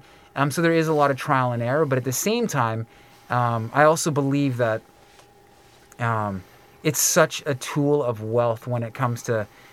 To, to being able to to use it for like just for the simplicity of being like, yeah, I just want to, like I remember hearing a story of a guy. It's like, oh, I just thought I'd ever want to do an album, and I was like, oh yeah, I kind of felt that same thing too, right? Like when I was like, I wonder if I could do a whole album because I'm not great at like I, I'm not a professional mixer and I'm not a professional this like um, I was I, I did professional performing, but I didn't ever be the guy in the studio. Like, we always hired somebody for that. So to me, it's like, can I do this? Like, can I actually, yeah. like, and I realized how bad I was at a lot of things, but I, I wanted to do it as like kind of one of those, like, you know, give it a go and like have fun doing it and stuff. So like the first song versus the last song on the album, is the first song, did you go back and with all the lessons you learned and yes. kind of fix it up? You didn't just yeah, like, this, I love this that starts trick. Shitty and ends great. Like, you yeah. had to go back, you learned all I your did. lessons. I did, I went back, well, I went back because I realized there was a lot of things that I, yeah, like, as you went, I'm like, why didn't I just do that earlier? And so, yeah, no, I did go back and like, and I did learn my lessons of listening to the wrong people on YouTube or this and that, where it's like, oh, why did I do that? Like, that actually made it more challenging later to mix it because this guy was saying to do this. And, and so again, sometimes people just don't want to spend the time to learn those things. Um, But I'm, I, I get excited about tools like YouTube that like, I've always believed that there's enough to go around. I think that like, I don't think it's actually hurt businesses. I think it's benefited businesses. I think totally. that um, YouTube has been a place that I think if you own a business, you should be on there. And I think there's multiple reasons for that. Cause I think that when you give away, I've always, you know, believed in like, when you care for humanity, when you give, um, it comes back to you. And so I think that like my reasoning for that is because I believe that like, you know, what are your core values as a business, as like, you know, as a brand, whatever it may be. And to me, I've been learning more about how like your core values are qualities in action.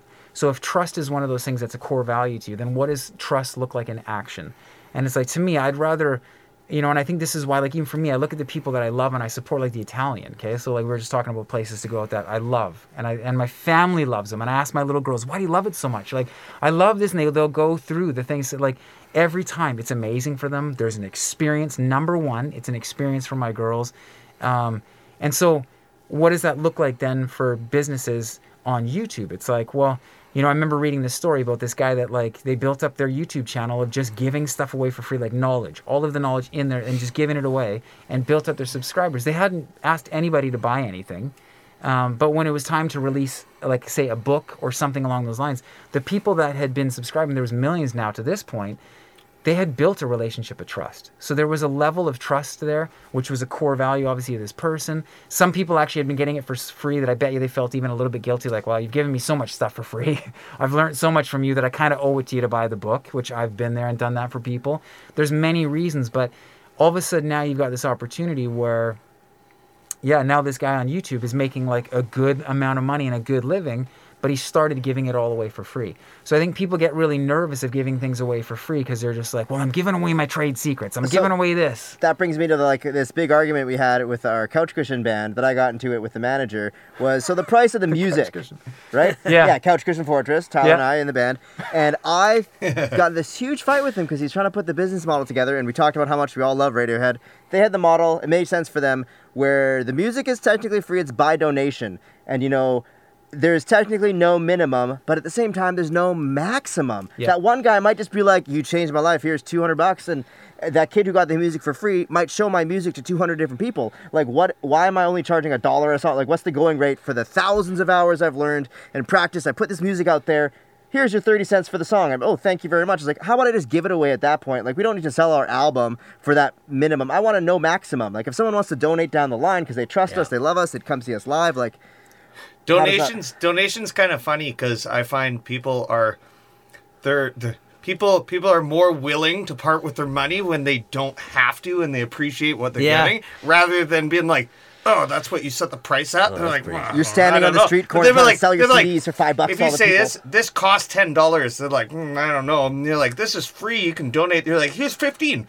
Exactly. Like, why would you get, say no maximum? Like, let people give what they want to yeah. give to support you, but they're not going to do that if they don't trust you. They don't know you. Mm. Like, it's a building a relationship. Yeah, I remember that. I remember. Oh, were you gonna say something? Well, I was gonna say, if you're getting married, do that with your drinks.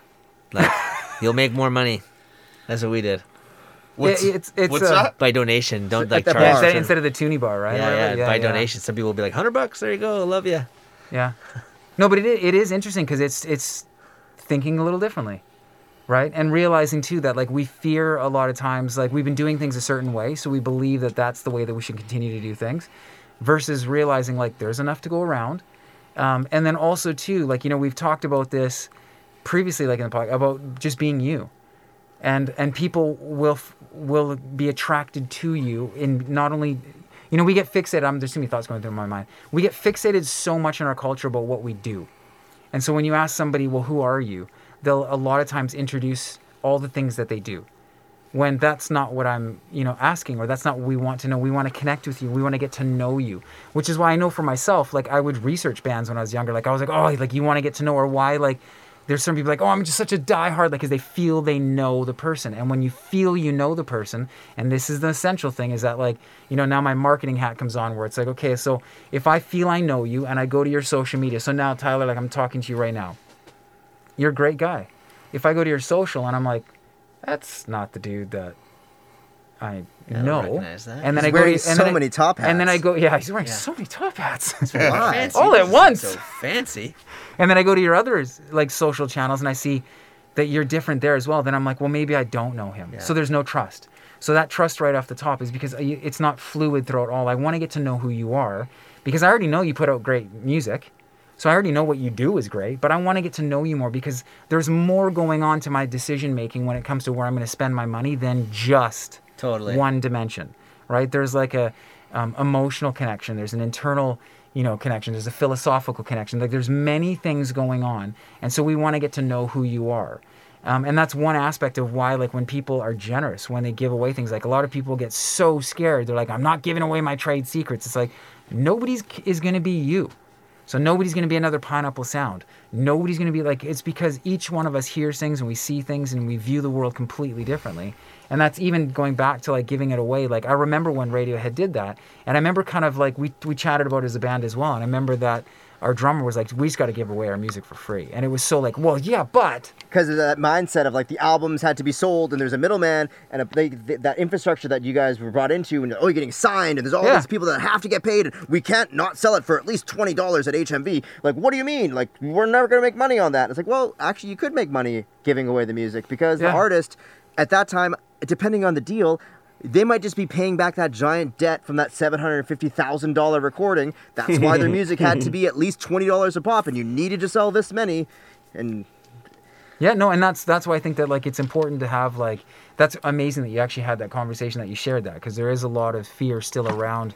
Like, I'll never forget, I, I read uh, this little story about, like, uh, I believe it was, like, Da Vinci or something, and he was having, I think I might have shared this with you guys, so stop me if I have, but he was, like, having coffee, Um, and, and he was just sketching, like, on his, like, little um, napkin. And this woman, like, looks over and she's like, she knew exactly who it was. And she's like, holy. And she's watching him sketch. And it's phenomenal, of course. Like, it's absolutely phenomenal. And so it's got his coffee stains and he's just sketching. When he's done, he takes his last sip and he gets up and he picks up and he goes to crinkle it and goes to throw it away. And she stops. She's like, no, no, no, no. She's like, stop, stop, stop, stop, stop. And she's like, can I have that or can I, can I like, buy it off you? And he's like, what? And she's like, that, like, doodle, like, that's unbelievable.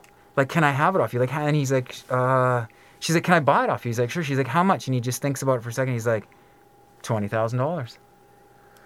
And she's like, what are you talking about, twenty thousand dollars? she, she's like, you literally just, I just watched you sketch it, like, in thirty seconds. He goes, that took me sixty years. And yeah. it was so cool. Like, I remember, like, being like, oh. Totally, like, right? It was such a, like, oh, yeah, like, all those times. And so that fear then, too, because we're like, well, I spent ten thousand hours learning how to play my guitar. Like, I can't give it away for free. Yeah. And then you realize, like, wait a minute, like, that's where it is nice to have, um, at the time, I remember even, like, doing research with YouTube. It's like, okay, I remember after one of the meetings with the band, it was like, um, you know, giving it away for free. I'm like, actually, that's a kind of a cool thought. It's like to give it. So where could we then get it back? And then it was like, I'm oh, just do some research then. Like, where can you get it back? Right. Like, and then it doesn't look like, that's why I love how this podcast started, was you saying that you're going back to a video game, like, which is why we were so excited to get our music onto a video game. That must have been awesome. Um, because of how much we knew it would get spun or how much it's getting used. You know, the songs that are trending on TikTok that are being used for the videos, how many freaking times they're getting spun on TikTok and people are just getting it into them and they're using them and other people are remixing them and putting them back on. And like, totally. The world has so many more opportunities for artists to make money than ever.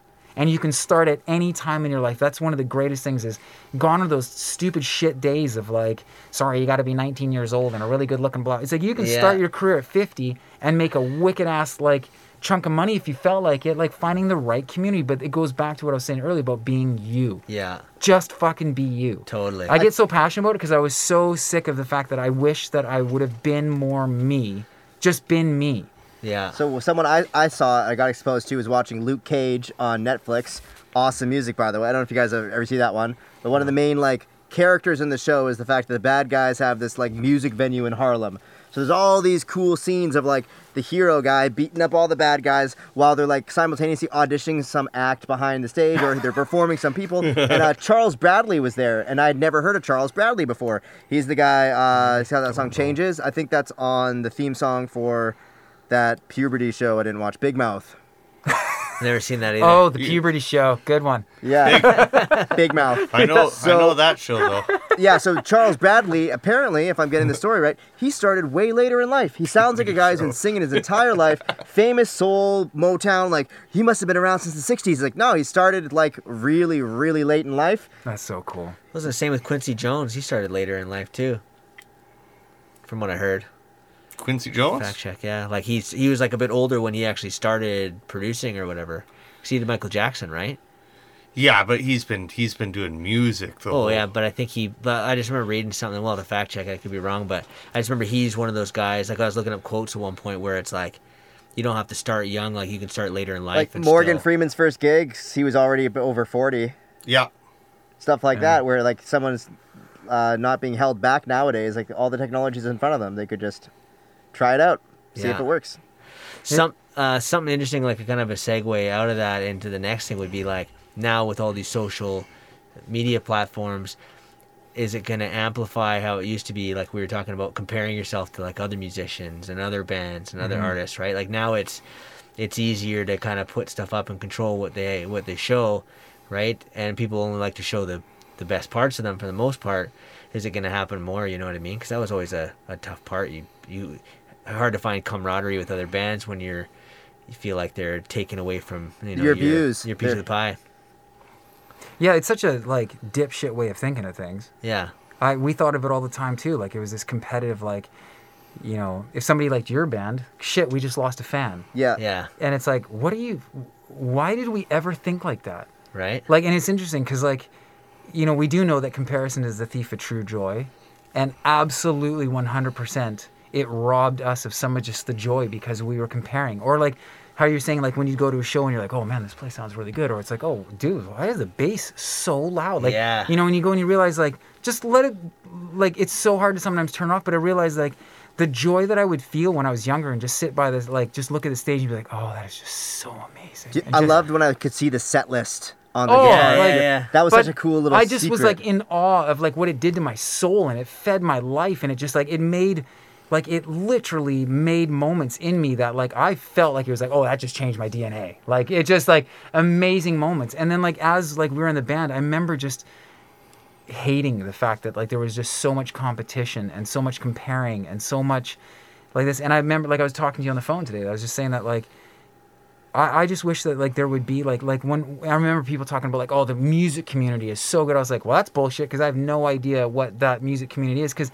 My thing I realized early on, too, is that what that meant to people was you could be a part of my community if you brought value to yeah. my community. Yeah. It wasn't just about you being you and just being, oh, it's great to have another musician around so or just another you, human being. What are you bringing to the table? It was like, if you're going to be here, then I want you to, you need to ha- have to bring something to the table. So I remember, like, having an issue. Like, I was, I was, I hated having to... um when somebody said, oh, you really need to schmooze this person, I was like, schmooze this person? What are you talking about? Like, you really, like, this person could put your stuff on the radio. I was like, so I got to schmooze? I'm like, what What do you mean? Like, like kiss their ass? They're like, oh, yeah, you're going to want... And I watched that person change from the person that I knew to go do it in front of them. And I was like, I can't do that.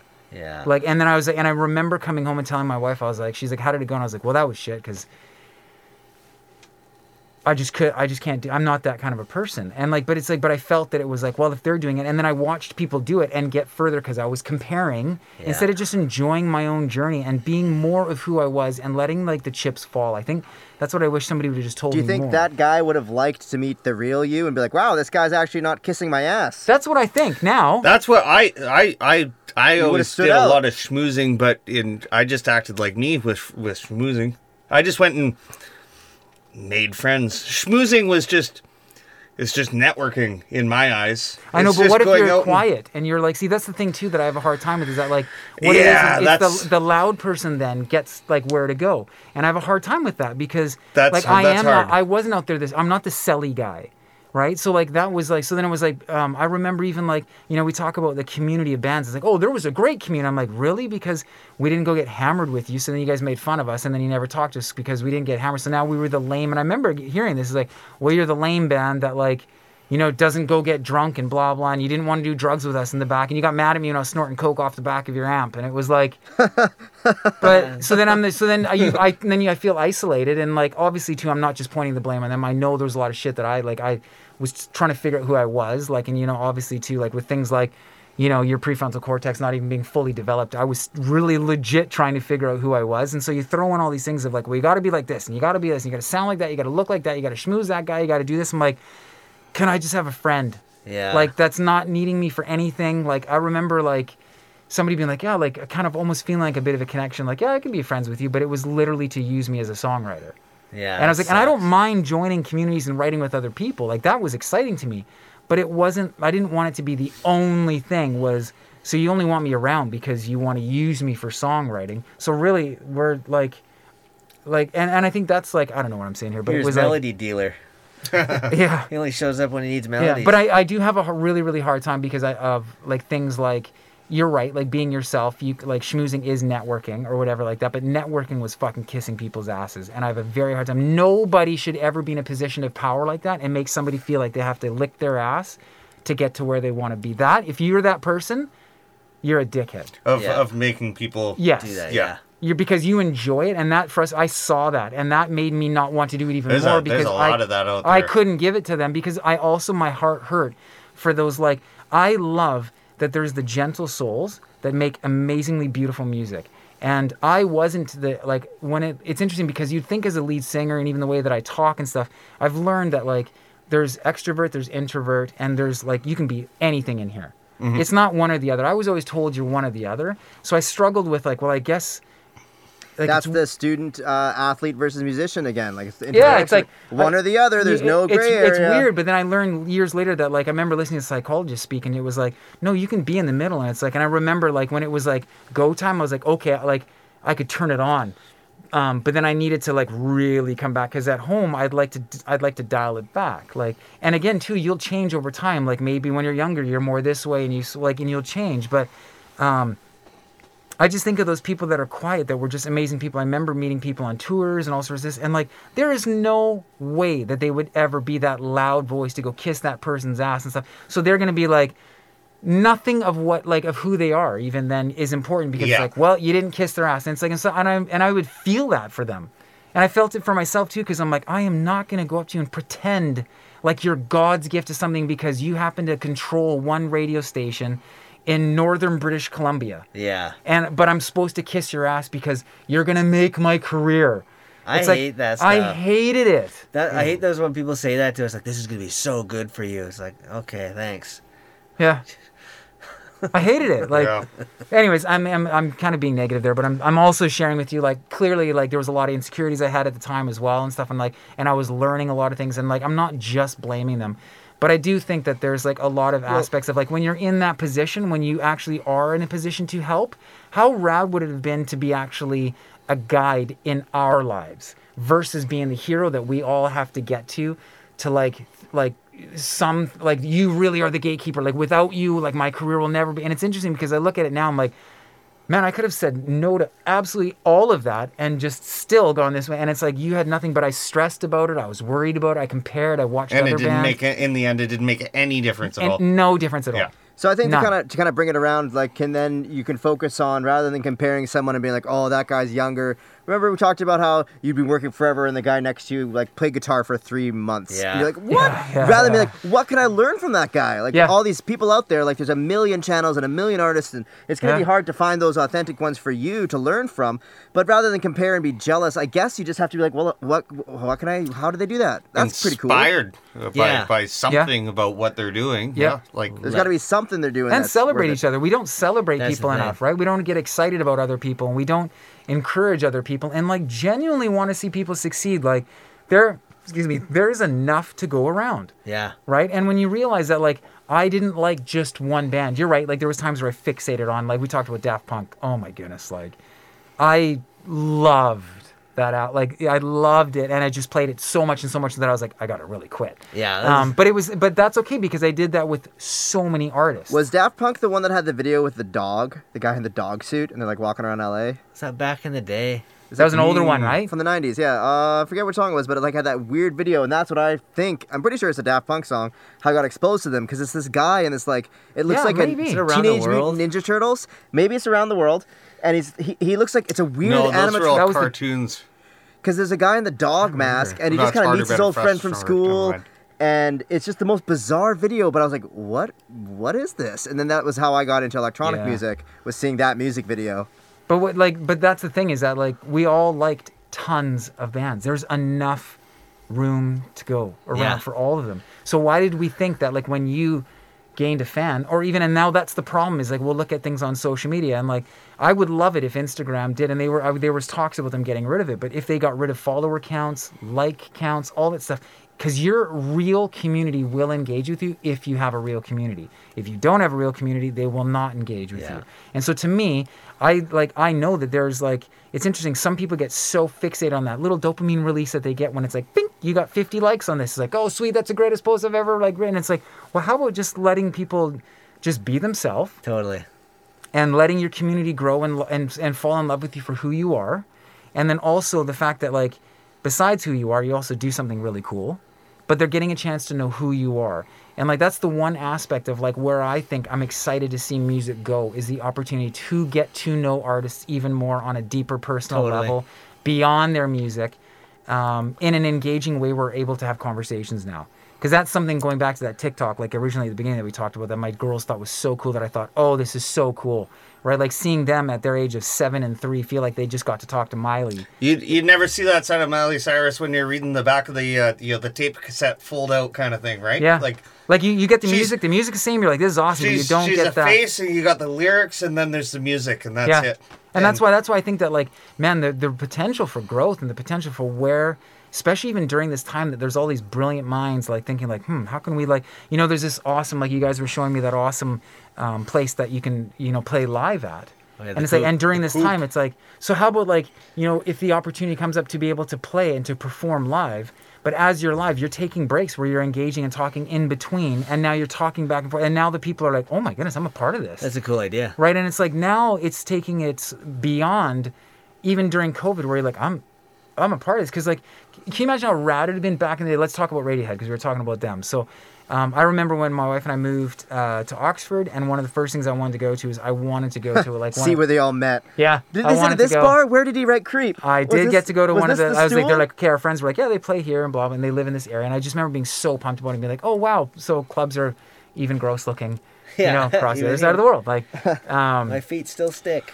But can you imagine if like they played a show and you were one of a hundred people that was watching them live play and you got to you were texting back and forth and like taking your time, which is valuable, their time, which is valuable, they're playing their songs from their heart and you're getting to talk to them. They're like, oh, actually, no, my favorite color was this, but I changed. And you're like, oh, like you're getting a chance. Like, yeah, I did. I love going and you're getting to know them. And now this, what COVID sometimes people think is there's not as much intimacy is I actually think that this is shone a light on like that we how much it's a shared experience. Oh, everyone is uh, no matter what you were doing before, unfortunately now things are probably a little bit different for you, so it's you had to make some changes, but you can everything evolves and everything changes and like and celebrating each other and like encouraging each other and like I I get more excited now than ever for bands, for up-and-coming artists, like just because of all the things like I really do believe like man like I when you told me you're like yeah we knew of you guys like and And uh, I was just like, oh, I wish I, at one point I would have just been like, hi, how's it going? Yeah, I wish And talked to him. I was too. like, I can't believe, because I think of it now, I'm like, I, what I would have given for just one friend outside of the band. And I think the bandmates would have loved you guys. Yeah, and like to actually have a community where it's just great guys that want to see each other succeed in a healthy, positive way. And not in a competitive, like, well, you're taking away, like, you know, from us. It's like, no, we actually do, like, what can I do to help? You want to borrow my gear? Like, if something happens, you want this? Like, whatever. If we do a big we, show together, we who's want bass to amp see you to succeed, yeah. right? Like, I, it, it's just, I'm so done with the um, competitive stuff. Like, it's it crabs just, in a bucket. It doesn't, it doesn't help anybody. No. No. Not at all. No. But it, it's it's weird how we fix it. And maybe it's our insecurities. Maybe it's our, I don't know what it is, but... Um, I found the more I started to kind of like learn my instrument and my voice, I started to kind of gain like a confidence and, and, you know, get a little bit out of my shell and care less a little bit. And, and I think once I felt confident and like in myself, and it was a little easier to compare less, you know, because I think that the whole time when I'm comparing and being like, oh, like there's one singer in a, a band from Seattle called Richelieu, and uh, they stayed with us after a show one time. Yeah, we gave he, them our place to stay. They were an awesome band. Yeah, so good, like really good. But I remember like one of my favorite singers is Maynard James Keenan from Tool, and I, I like he's one of the guys who I definitely modeled my voice off of. And this guy did that even better. Being like, man, he's really good, and like, or even my he drummer, doesn't get my good pillow tonight. Yeah, bastard, right? And uh, yeah, awesome guys though. But and it's funny, we were able to break through that because they were. We found Flight of the Conchords together, so we were all oh, watching. Flight of the Conchords. We just watched that all night. And we we're like, oh, this is amazing. Flight of the Conchords is awesome. But it's just funny how, like, even naturally, like, even like somebody. Did we even take like... a roll call this morning, guys? That we're all here. Yeah, we're all here. Okay. We're all here. Roll call. Business time. But, but yeah, I just I uh, I I found with with even with that I was able to kind of move past. But once it took me being confident in myself and and not really caring about anything else and being like, oh, you know what, I can do my own thing and be happy with that. And then also listening to other people, not thinking I know better than everybody, right? Because mm-hmm. that's hard to get away from, um because you write something a certain way, you're so like, happy and confident, and you think this is the final yeah. cut, this song is perfect, listen to my perfect song, everybody.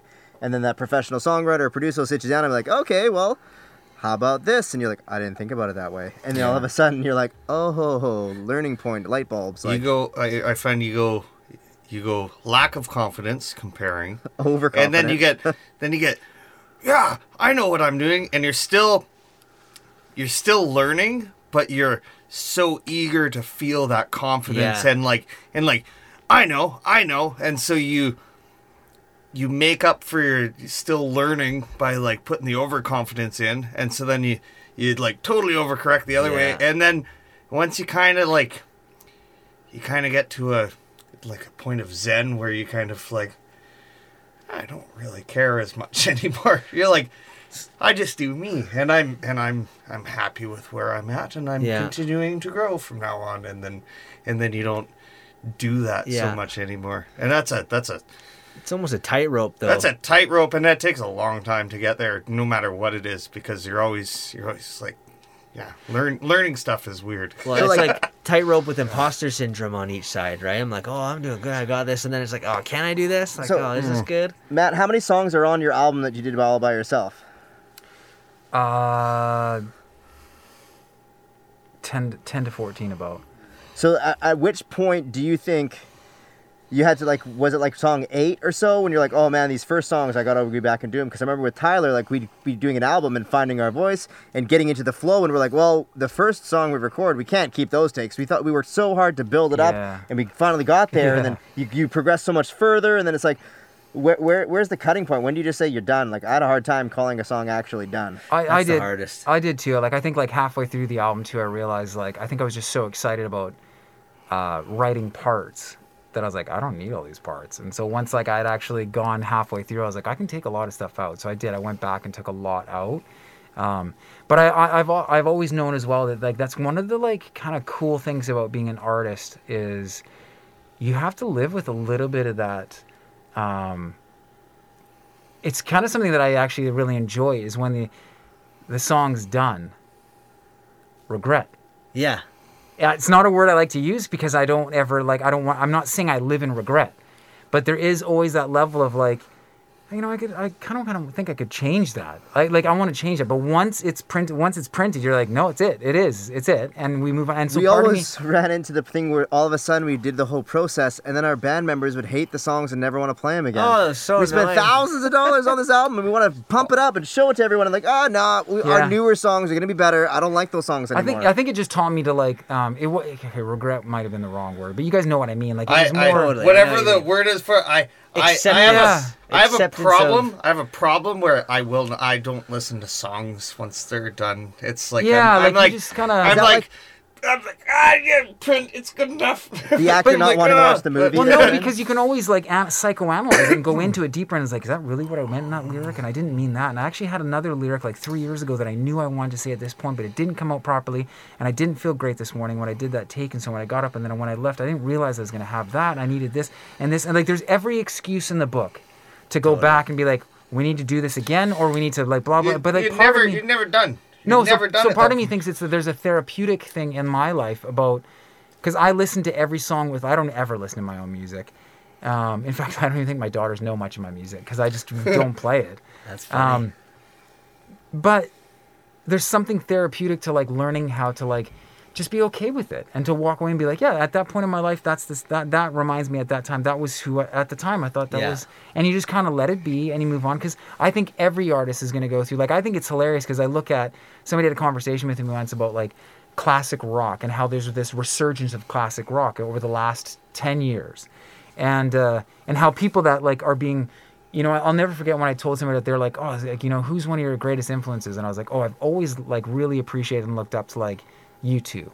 Like, I really enjoyed them. Like, it was like, I remember for me, it's like, if I could play guitar and sound like Johnny Greenwood, Lenny Kravitz, and Slash, like, I was like, this is going to be awesome.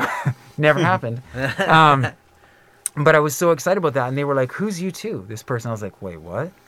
And it was like, they're just so, like, young. They got pop, with pop music. They just didn't know. And I am thankful that my parents growing up introduced me to um, everything from, like, the Beach Boys to the Beatles to Elvis Presley to, like, all this different classic rock. Um, and I was thinking, like, man, I wonder what, like, are we going to consider, like, some of the pop music classic? Like, it, will it be the new classic? Like, because we think of classic, classic rock pop. As, but it, that's the thing, we'll say classic. But now the lines are so blurred that when you go, like, there used to be so many different categories of where bands were like, well, what are you? It's like, we're actually in this category. Yeah. Well, we're this, again, labels that I think are shit that we shouldn't have in the first place. But, like, so there probably may never be a classic rock label, obviously, ever again. But, like, it is one of those things that you look at the longevity of um, songs. And that's why, to me, I'm like, I actually remember saying, like, I actually don't even care because, to me, like, at, right now in my life, I really love Holy by Justin Bieber. I'm not thinking about twenty years, is it going to be a classic, though? It's yeah, like, I, yeah. But right now I'm having a lot of fun dancing every night with my daughters to it. It's hilarious. We have a great time. It's a beautiful melody. We sing it. And then we'll go and sing Post Malone. And then we'll go and sing, like, you know, something else. And we'll go and dance to this. And then we'll put on, remember that song, Ico Ico or whatever, came on the other day? And I was like, oh, that's actually a good song. I forgot about that. Like, I didn't even, I was too young to really remember it. But, like, it's a great song. Like, put it on and dance. And it's like, you just enjoy music for what it is. Because I don't look at art when I'm in a museum and think, like, well, that one's not new enough. Yeah, it's not I new. just enjoy it for what it is because it's, like, it impacts me. Like, I-, I love art. And so I think that's one of the things, like, again, going back to, like, creating a community um, that I think is absolutely essential is from now on we stop thinking just me, me, me, me, me. And we start thinking, like, like I, I often think, like, man, like, how much more we would have succeeded as a band, our band, just having some guys to come alongside and be like, you guys are doing great. Because that's all I really think about it now. Yeah. I'm like, that's all I really... Like, I was getting it from my family. My family has always been the greatest cheerleaders. But I've always said it's like, they love anything I do. Same with my family. So you don't... you like. So I'd always be like, you don't count. You know what I always loved was when you see a show and somehow at the very end of it, band members from the different bands came up and played together and you're like, whoa, they're all that's friends. Cool. Like, we saw the Mars Volta open up for Red Hot Chili Peppers, and I love the Mars Volta so yeah, much, they, but they Volta are not an approachable music. It kind of goes to something... I want to talk yeah. talk more about it, but like... You kind of got to hear some songs more than once to like them. And if it's your first experience with a song and it's not approachable music, like, say, Mars Volta, I was looking around in the concert and everyone was, like, hating it. And I was loving it. Yeah. But then by the end, they did this wicked, uh, Flea comes out and they do this drum and bass solo. It was insane. And it was so long. And I was like, wow, that was so such a cool thing. And then I find out, oh, he actually jams with them. And they were, you know, they do recording sessions together. And they all respected cool. each other mu- musically. And they toured around as friends. I'm like, well, what a cool experience that would have been to just been a yeah. fly on the wall in the back huh. when they're like... So do you think that, like, the Chili Peppers knew what they were doing? Like, do you think that they thought, you know, we're helping these guys out? Like, because, like, obviously, too, like, think about that, man. Like, they were established. They're an yeah. unbelievable band. And, like, to be able to come out, it's almost like a way of easing people in, going, like, these guys are... Aw-. It's like a stamp of, like, guys, just so you know, these guys are awesome. Yeah, like, they're right? our friends. I got try. into music because guys that I respected that were older than me... Um, a good friend of mine, Harry, or not a good friend now, but like he was a good friend when I was growing up, Harry, I mentioned him earlier. He was just that much older that he introduced me to music I didn't know. And I was like, oh, if Harry loves it, I love it. And then I ended up loving it because he would like introduce me to these amazing bands. And forever I'm indebted to him introducing me to bands that I may not have never known, but they had his stamp of approval. He did it with such like, he was just excited too. He was never proud to be like, look who I, you know, and, and you know how many times we've had people in our life like, look what I discovered. You're like, well, yeah. thank you very much. Like, but he wasn't. He just genuinely, and I think that that's, that kind of community, that cool stuff is like, yeah, you're right. Like, I think of like, I don't, I don't know if I could go back to all the festivals that we played, all the shows. It's like if there was like real community moments where it's like we just legit, there was no agendas, nothing. It was just to support each other. I don't know if I did. You guys ever have that? Not a like we. It was a, a fine few, line. It was a yeah, fine line because we, we were young and the same. Our egos were Ego, in place yeah. and. Is that maybe that overconfidence, underconfidence line we're walking where we're like, well, we like these guys, but they're not as good as us. Like, we got to be nice to them, but, oh, we yeah, like, like ourselves better because we have to. Otherwise, we have no self-esteem in our music. Yeah, yeah. It's kind of like one of those, you have to trick yourselves into thinking, yeah, I, I feel like we were just pretty young, too, you know, like just out of high school and you just, you're trying to figure yourself out, yeah. right? You're still, you know, like, plus, like, in relationships, like, I think I was in, uh, I was in a really long relationship just out of high school, so it was like navigating that too. And a and band is like a five-way relationship. It is. And you're yeah. all you're like we I we definitely going back to your first thing you mentioned last episode was like we had different definitions of success by far. Totally. We did not like not at all. You remember that? I yeah. I now that like, a real light switch moment of like what I thought was very clear, all on the same path. Well, this is the road to go down. This is what we're doing. And it's like, well, the other guy is already sick of these songs. Why am I pushing so hard for this album and these things when it's like he just wants to create more music? His success was like that next big thing. Yeah. And um, big learning moments there. And when you see another band doing it, and you do get that jealousy of like, oh, they got to do this, and we wanted mm. that show. Or I still can't watch live shows. not not being jealous, but like I just want to play. You know, yeah. like if I watch a live show, I find like I have a hard time enjoying it because I'm just like, oh, I want to be up there. Like it would be so fun, you know? Oh, that's and, cool. I'm uh, not there yet. No, not as much like no. if it's like a big famous band that like I really like, like I don't get it as much then because I'm like, oh, wait. Did you get nervous? Sorry, I totally cut you off there, but did you get nervous going up on stage? Uh, yes. Um... Do you remember our first show we played at the high school theater, Tyler? And we had nothing mixed properly. Josh is throwing up in the back, crying over his bagpipes. I got over this thrown up. He's like, my bagpipes. Yeah. Let him go. we, that was it. We played at lunch in our in our school theater. And then what we, school was that? Clayton Heights. Clayton Heights. And we had our buddy uh, Trevor. Sounds just fancy. Really goofy dude. It was, it was a nice school. Ooh. He... Uh, He sat in the back in a fuzzy troll costume the entire time because we like Will Ferrell is like our favorite comedian, so we just like weird, goofy stuff. And so he sat there just waiting the entire concert. Like I think it was like eight. eight I thought it was songs. Like a cow costume. It looked more. It's called. It was a fuzzy troll, but it wasn't fuzzy at all, and it looked like a cow more so. But he sat there the whole time. So nobody got not, a not fuzzy cow. That, yeah. was, that was a fuzzy troll. But he sat there in silent behind us on a chair. Dead face with a cowbell and a stick in hand, just waiting. And then as soon as the show was over, we're like, all right, thanks, guys. We'll see you later. Head back to class. And we started playing this exit song for everyone to leave. And he just got up and was just giving around the cowbell. Like, he just waited the entire show. People thought he was in the band for years, though. Like, is Trevor still in the band? Yeah, is he still playing cowbell? Oh, that's awesome. But yeah, he asked for get... cr- writing credits? Yeah. I definitely got nervous, and I remember before shows, I didn't like talking to people. Like, I'd be like, just, I'm going to go sit in, in a spot and... Just you need that myself. Green room. Like a lot of shows yeah. when you're playing in a band, it's like you're in the middle of your crowd and you're off to the side and like, oh, no, it's time for us to go up. Okay. I'm gonna... I know my voice tired before I even sing, right? Yeah. But then as yeah. soon as I get up on stage, then it's gone. Like as soon as you're up there in front, it's kind of like, well, shitter, get off the pot. You're here now, right? And I definitely would just have that excited feeling, right? Until something, if something went wrong, you get kind of like that nervous, like, oh, I'm going to shit myself now. How about you for on stage? I, uh, it's interesting as you're talking, it just kind of brought up just, yeah, I was trying to think of myself, like how I felt. And I know for myself, it was definitely my anxiety, uh, would be heightened, but in a healthy way. Like it wasn't, um, I don't remember being nervous. I, I remember more like, uh, maybe anxiety is a better word for it. I think, I think like kind of going back to like the tribal sitting around the campfire and like, you know, your your anxiety is heightened because you can hear like, oh, what's behind it? Like, is something kind of trying to eat me? Like, and I kind of feel like that's what it was before shows. Like, um, my anxiety would perk up, but not in a negative way, in a good way. Like, I felt like I was like really uh, attuned.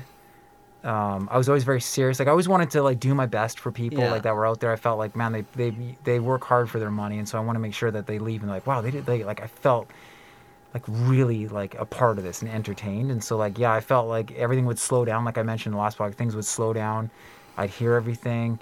Um, but I wasn't ever nervous, but I do know that I would be exhausted after the shows. Yeah. Like emotionally, everything drained out of me. Um, again, because I, I write from a very empathetic place, and like, and I am still learning how to control that aspect. So it was a very emotional empathy. So like it, I, it was the dials were all the way up and then some. And so at the end of a show, like it legit felt like I had just gone through counseling sometimes. Yeah. Um, cause I, I like, actually that's one thing I was going to ask you, like what kind of style of music, like for me, what I tended to write was like very emotional music. So it was like, you know, when they're like, let's write a happy song. I'm like, okay, that's going to be a little bit more challenging. Cause like, yeah. Cause it, it just, it's weird. Like it naturally, like to write a love song for my girls or my wife, like that's always been easy. I could write those every day, all day, no problem. Um, but then the next motion that I, emotion that I seemed to always gravitate to was like, it was very heartfelt emotion of, it was other people. I wrote from a very empathetic place, from other people in my life I saw going through things, and I just cared yeah. for them deeply. I did that too as well, for sure. Like yeah. someone in your family yeah. that's going through something, kind of write about that. Yeah. And I didn't get into lovey-dovey songs until like later. Yeah, like I never, my, I never actually don't. I don't think I actually wrote like, yeah, anything for like live. They're like lovey-dovey songs. Oh no, no. That was like a, the beginning of Couch Cushion Fortress was a lot of that. Yeah, actually no. It started off like. With my ex-girlfriend at the time, and like, okay, I'm done with this.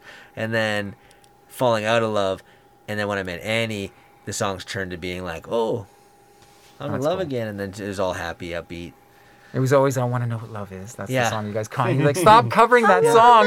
Yeah. It went, Why went from, do we have to sing that every show? It went from songs being like about desperation, or like, I can't breathe without you here, and I can't sleep without you by my side. So like, like that was like that. And then to um, one song was like, there's just one thing I've been dying to tell you.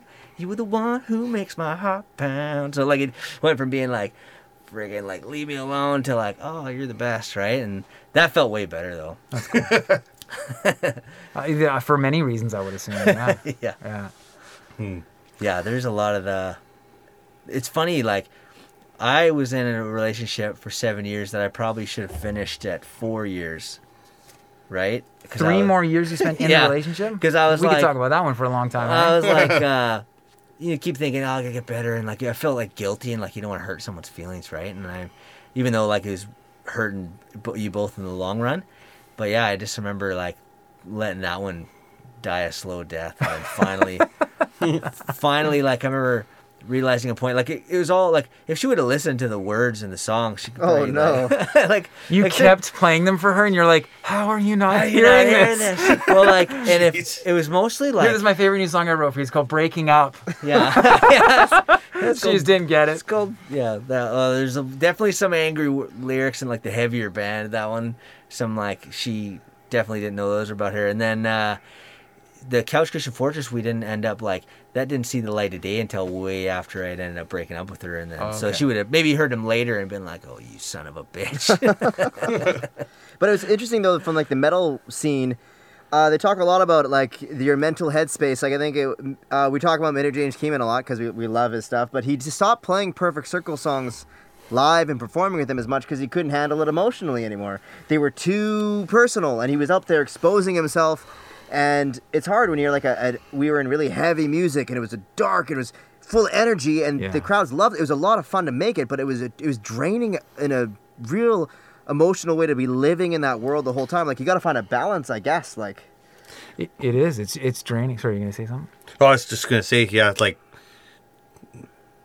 putting putting yourself out there doing stuff like that is is a it's an emotional thing and and yeah, that's... draining in its own way. Right? It, it drained yeah. me, like, I mean, that's why I told you guys in the last podcast, like, I got, like, really sick and would just, it's funny because I'd always ask myself, like, why am I, I'm not kidding, like, if we had five shows in a week, I had strep throat every week. And that was just because you were burning the candle at both ends emo- emotionally? I think part of it was, like, understanding, yeah, like, just stress beyond stress from a lot of stuff going on, like, and this is stuff that we'll talk about in like podcasts to come, of like even just dealing with like your own members, your band, the how to get a balance, you know, the relationships you're going through, where I write from, um, the people that I cared about most outside of the band and what they were going through.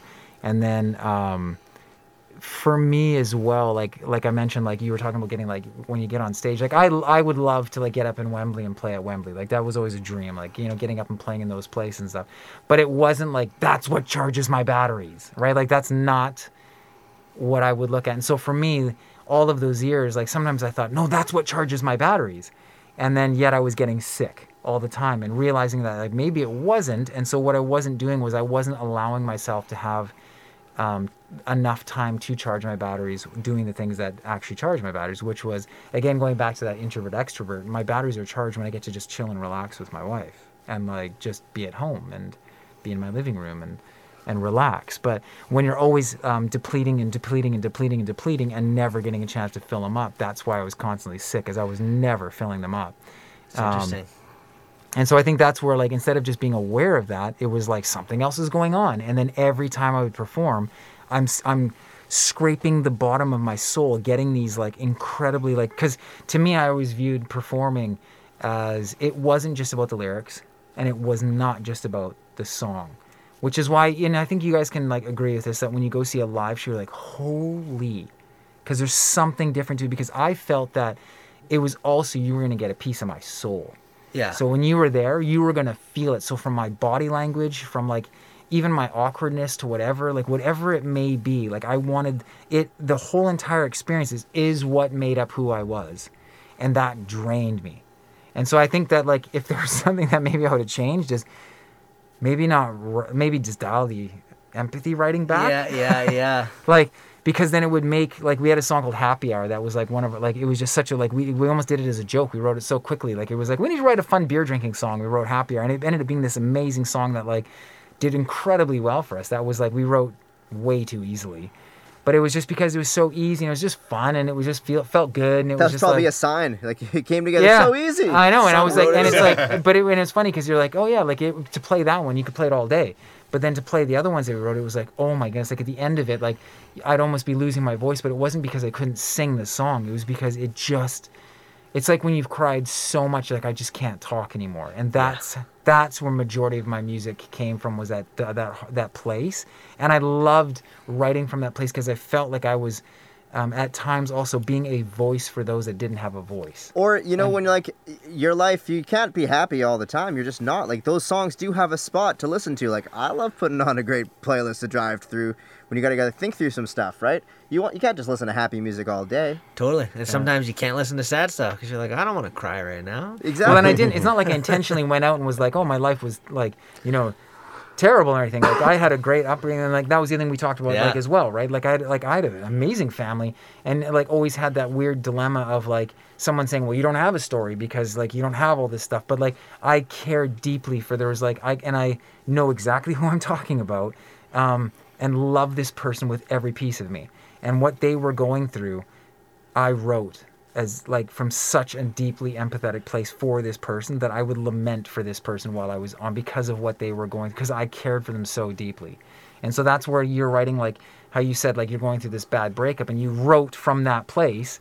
And then I was like, oh, it felt so much better to write from pure love, yeah. real love, you know? And like, it's like, yeah. And so for me, like it just so happened that that stretch where I was the, uh, with this person, with what they were going through, also was at the time that we were also kind of blowing up, like whatever that may look like, kind of thing. Yeah. So like the the common theme kept being like, and I was like, oh, I gotta write like happier songs. But it wasn't that I didn't want to. It's just that like I I know I'm an emotional. I'll admit it. I'm a very yeah. emotional person. It's also, I've, I just always have been, and it's one of the things I know makes me a good storyteller. It makes me successful in what I do with our marketing agency and like listening to people. Um, But I do know that, like, yeah, I look I look at some of the stuff and I'm like, I, maybe that's why I don't miss playing those songs. I have a blast performing every night with my girls. Like, that is, like, I get, like that feels better than, like, some of the, like, crazy accomplishments that I was able to, like, do with, like, other bandmates, like, playing on huge stages and stuff. Yeah. Like, um, I but I see them, like, I've never in my life, whatever I've done, I've never felt so proud of myself as when I look at my girls and I see what they, and, and the pride that I feel of them doing something. And that to me makes me feel successful as yeah. a dad. And and so to me, like in life, I look at it and like, and I look at where I want to go with music and stuff, and I just go like, man, I'm just like taking it in that these girls like that. She calls me today and plays happy like birthday on the, you know, she's, and they just want to, I have never pushed music on them. They can do whatever they That's want. That's awesome. I'm not going to push music. And it actually, I realize it is feeding that level of like excitement to play and the excitement to write songs with them. And that's one aspect I'm like, man, it's like, I get excited. Like you said, the difference of writing from an ending of a relationship to starting a pure, real love relationship. Yeah. That's kind of like right now, I feel like the songs that I would write obviously would be incredibly different. Yeah. Um, and have been. So that was a yeah, long rant. There's there's so much to there's so much to like how you're feeling when you're writing. There's so much to where you are when you're writing. Like we'd change from our rehearsal room to another house. Yeah. And then we'd write something totally different. It felt totally like it's just a total different style even or yeah. totally different feeling. I love when you we heard like a band that came out with a new album. I think I talked with you about this, Tyler. It was back to like music being approachable. The first time you listen to it, you don't like their new sound. You're like, oh, that's different than the old album. Yeah. What, what happened? And then you, then you hear it more, and you realize these guys heard the, heard these songs in studio probably thousands of times oh, yeah. while they edited it and made it, and they heard it again and again and again and again and again, and the final product is just, whoa, you had to hear it more than once. That's the key. Like, that's why the song sounds the way it does. I got that with the Crow Left in the Murder for, from uh, yeah, Incubus. Yeah, the big departure. Like, uh, Radiohead did the same thing. OK Computer to Kid A. I oh. put it in my, my thing, and I listened to it on headphones, and I wanted to love it on the first listen, and I was like, well, that was different. What about yeah. Silverchair Diorama? That yeah, was like... That was so different. Have you guys heard that C D? I was like, what, what, what, who's what? this? And at first I, I was like, Silverchair, man. That I love Silverchair. Opening song, just I was so pissed bold at first, though. And I remember, across the night. Yeah. Well, they went from being like, like heavy, like grunge, and I was like, that's what I fell in love with. To like and art then, house rock. And then like, yeah, yeah, yeah. The art house. I haven't heard that in a long time. Just it was so there's so I don't know. It was it's an amazing album. It's great. And then I, I got addicted to it. And then there's so so many layers to that, and it's all orchest like orchestral and yeah, yeah. That's just amazing. Yeah. But to be different, I guess you should never be afraid to like, okay, you made this one time. Is that the only thing you should create forever? Well, no. You should try a different genre or different feelings or Evolve. explore. How are you going to know what you're really good at writing if you've only ever written one style of thing? Well, that was the cool thing is that we had opportunities where we wrote for like film and T V or whatever. And um, and I remember this one movie was like, hey, we don't we don't have the budget for this song. Like, I, th- I can't remember the name of the band, like who it was that they wanted. It was a super popular pop act. They're like, but can you guys write something? Like, um, we like you to rip them off, pretty not much from an illegal way, but you know, but it, it, like, and that was one of the, heavily. And to me, it was like so fun because I always loved those challenges. Like I always loved thinking like, because to me, a great song's a great song, um, and you can change genres with it. Like you know, a great song in rock can be a great country song, can be a great like it doesn't matter. Like a great song is a great song. And so I remember they're like, and we need it kind of like in a day, kind of a thing. And so we're like, we accept your challenge. And so we wrote this like amazing track. And I remember it was just like, this is not us. But it was so easy to write because it was like just happy, easy funny. this. And they were like so blown away. And we're like, this is awesome. We went into the studio the next day, finished it off, sent it off to them. They're like, this is amazing. And I remember just like, you know, even like I wrote like an album for um, a young pop singer. And uh, same thing. I was like, oh, wow. Like just writing from like a happy. And again, I was at a different place in my life. So I think that's part of it too, is acknowledging, again, going to back to what I was saying earlier about being who you are, is that like I wish there would have been more, because I think that's part of the dilemma too, is that at the time too we had people feeding into us like you got to be like this, as far as like you got to really perform on stage and you got to be this and you got to be the rock star, yeah, you, you got to look this, yeah. you got to do this stuff, and it's like why didn't somebody just say like, hey, that's all bullshit, you just be you, and then we'll let the chips fall, because people will like I did not fall in love with Radiohead based off of a persona that was built up. No. I actually just loved what they wrote. What they're doing. Because it, it changes and morphs a long time kind of thing. If you like what yeah. they're doing, you like what they're doing. And yeah. when you were exposed to it, those memories, it's kind of like the restaurant your your daughters love. It's the memories that that's what they love about it, as well as like, you know, just the, oh, they get to watch the pizza being made. This is a magical yeah. experience with listening to a band. Like the first time you heard something, maybe you're relating it to that memory or that smell. Like, uh... you were eating a snack at the same time, and every time you have those Doritos and your fingers are covered in the chips, you're like, oh, I remember the first time that happened. Yeah. I was listening to, I was playing this video game, and it was just like all sorts of stuff. All connected with your senses and yeah. memories and music and emotion. What song was playing the first time I had Doritos yeah. all over my Nacho cheese. Nacho cheese. It's like the first mm. one's always disgusting, and then you can't stop. Like I have the first one, I'm like, oh. Then I have another one. I'm like, now I love them. I can't stop eating them. Oh, that's awesome. um, I say, uh, like, thinking back to, you know, learning your voice and learning your instrument and being on stage, like, getting over, like, the stage fright, you know? And, uh, like, a lot of people have that with public speaking, right? Like, that's kind of a hard skill. And I found playing music and being on stage was, like, a good gateway to to get comfortable being up in front of people. So that definitely helped kind of get used to that. But at first, my big thing is, is like, I wanted to be funny, you know, like I wanted to be like an entertaining, maybe not necessarily funny, but I wanted to, like, you know, be up there, be able to sing, but then, you know, keep people entertained and, like, interact with them. But then that was the hardest thing, because I'd be trying to think of, like, what to say, and, like, I remember that. And just being like those those long awkward times, especially like guitar tuning in between. And I'm like, oh shit, I'm supposed to say something here. Like, someone told Tyler and I we thanked the audience too much.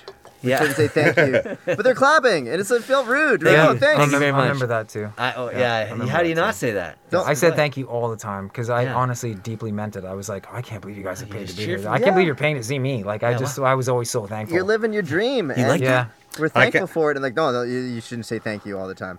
Oh, I, I can't I can't speak on stage. I that's that's the uh, it's it's like.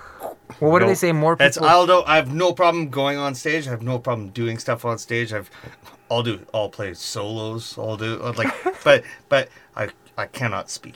It's like, they say that people just fear uh, death more than they or they fear what is it? Public speaking. Public speaking more than death. That's funny. Yeah. Which is crazy. What kind of public speaking and what kind of death? That yeah, would be my follow-up oh, question. Like, mm. it's real yeah. big. There's a lot more death. I'd be like, you got to go up and talk to these people on a microphone, did you... or there's a shark that's going to eat you. I'm going to have to give me the microphone, man. Like, Did you guys see, see that plane engine explode?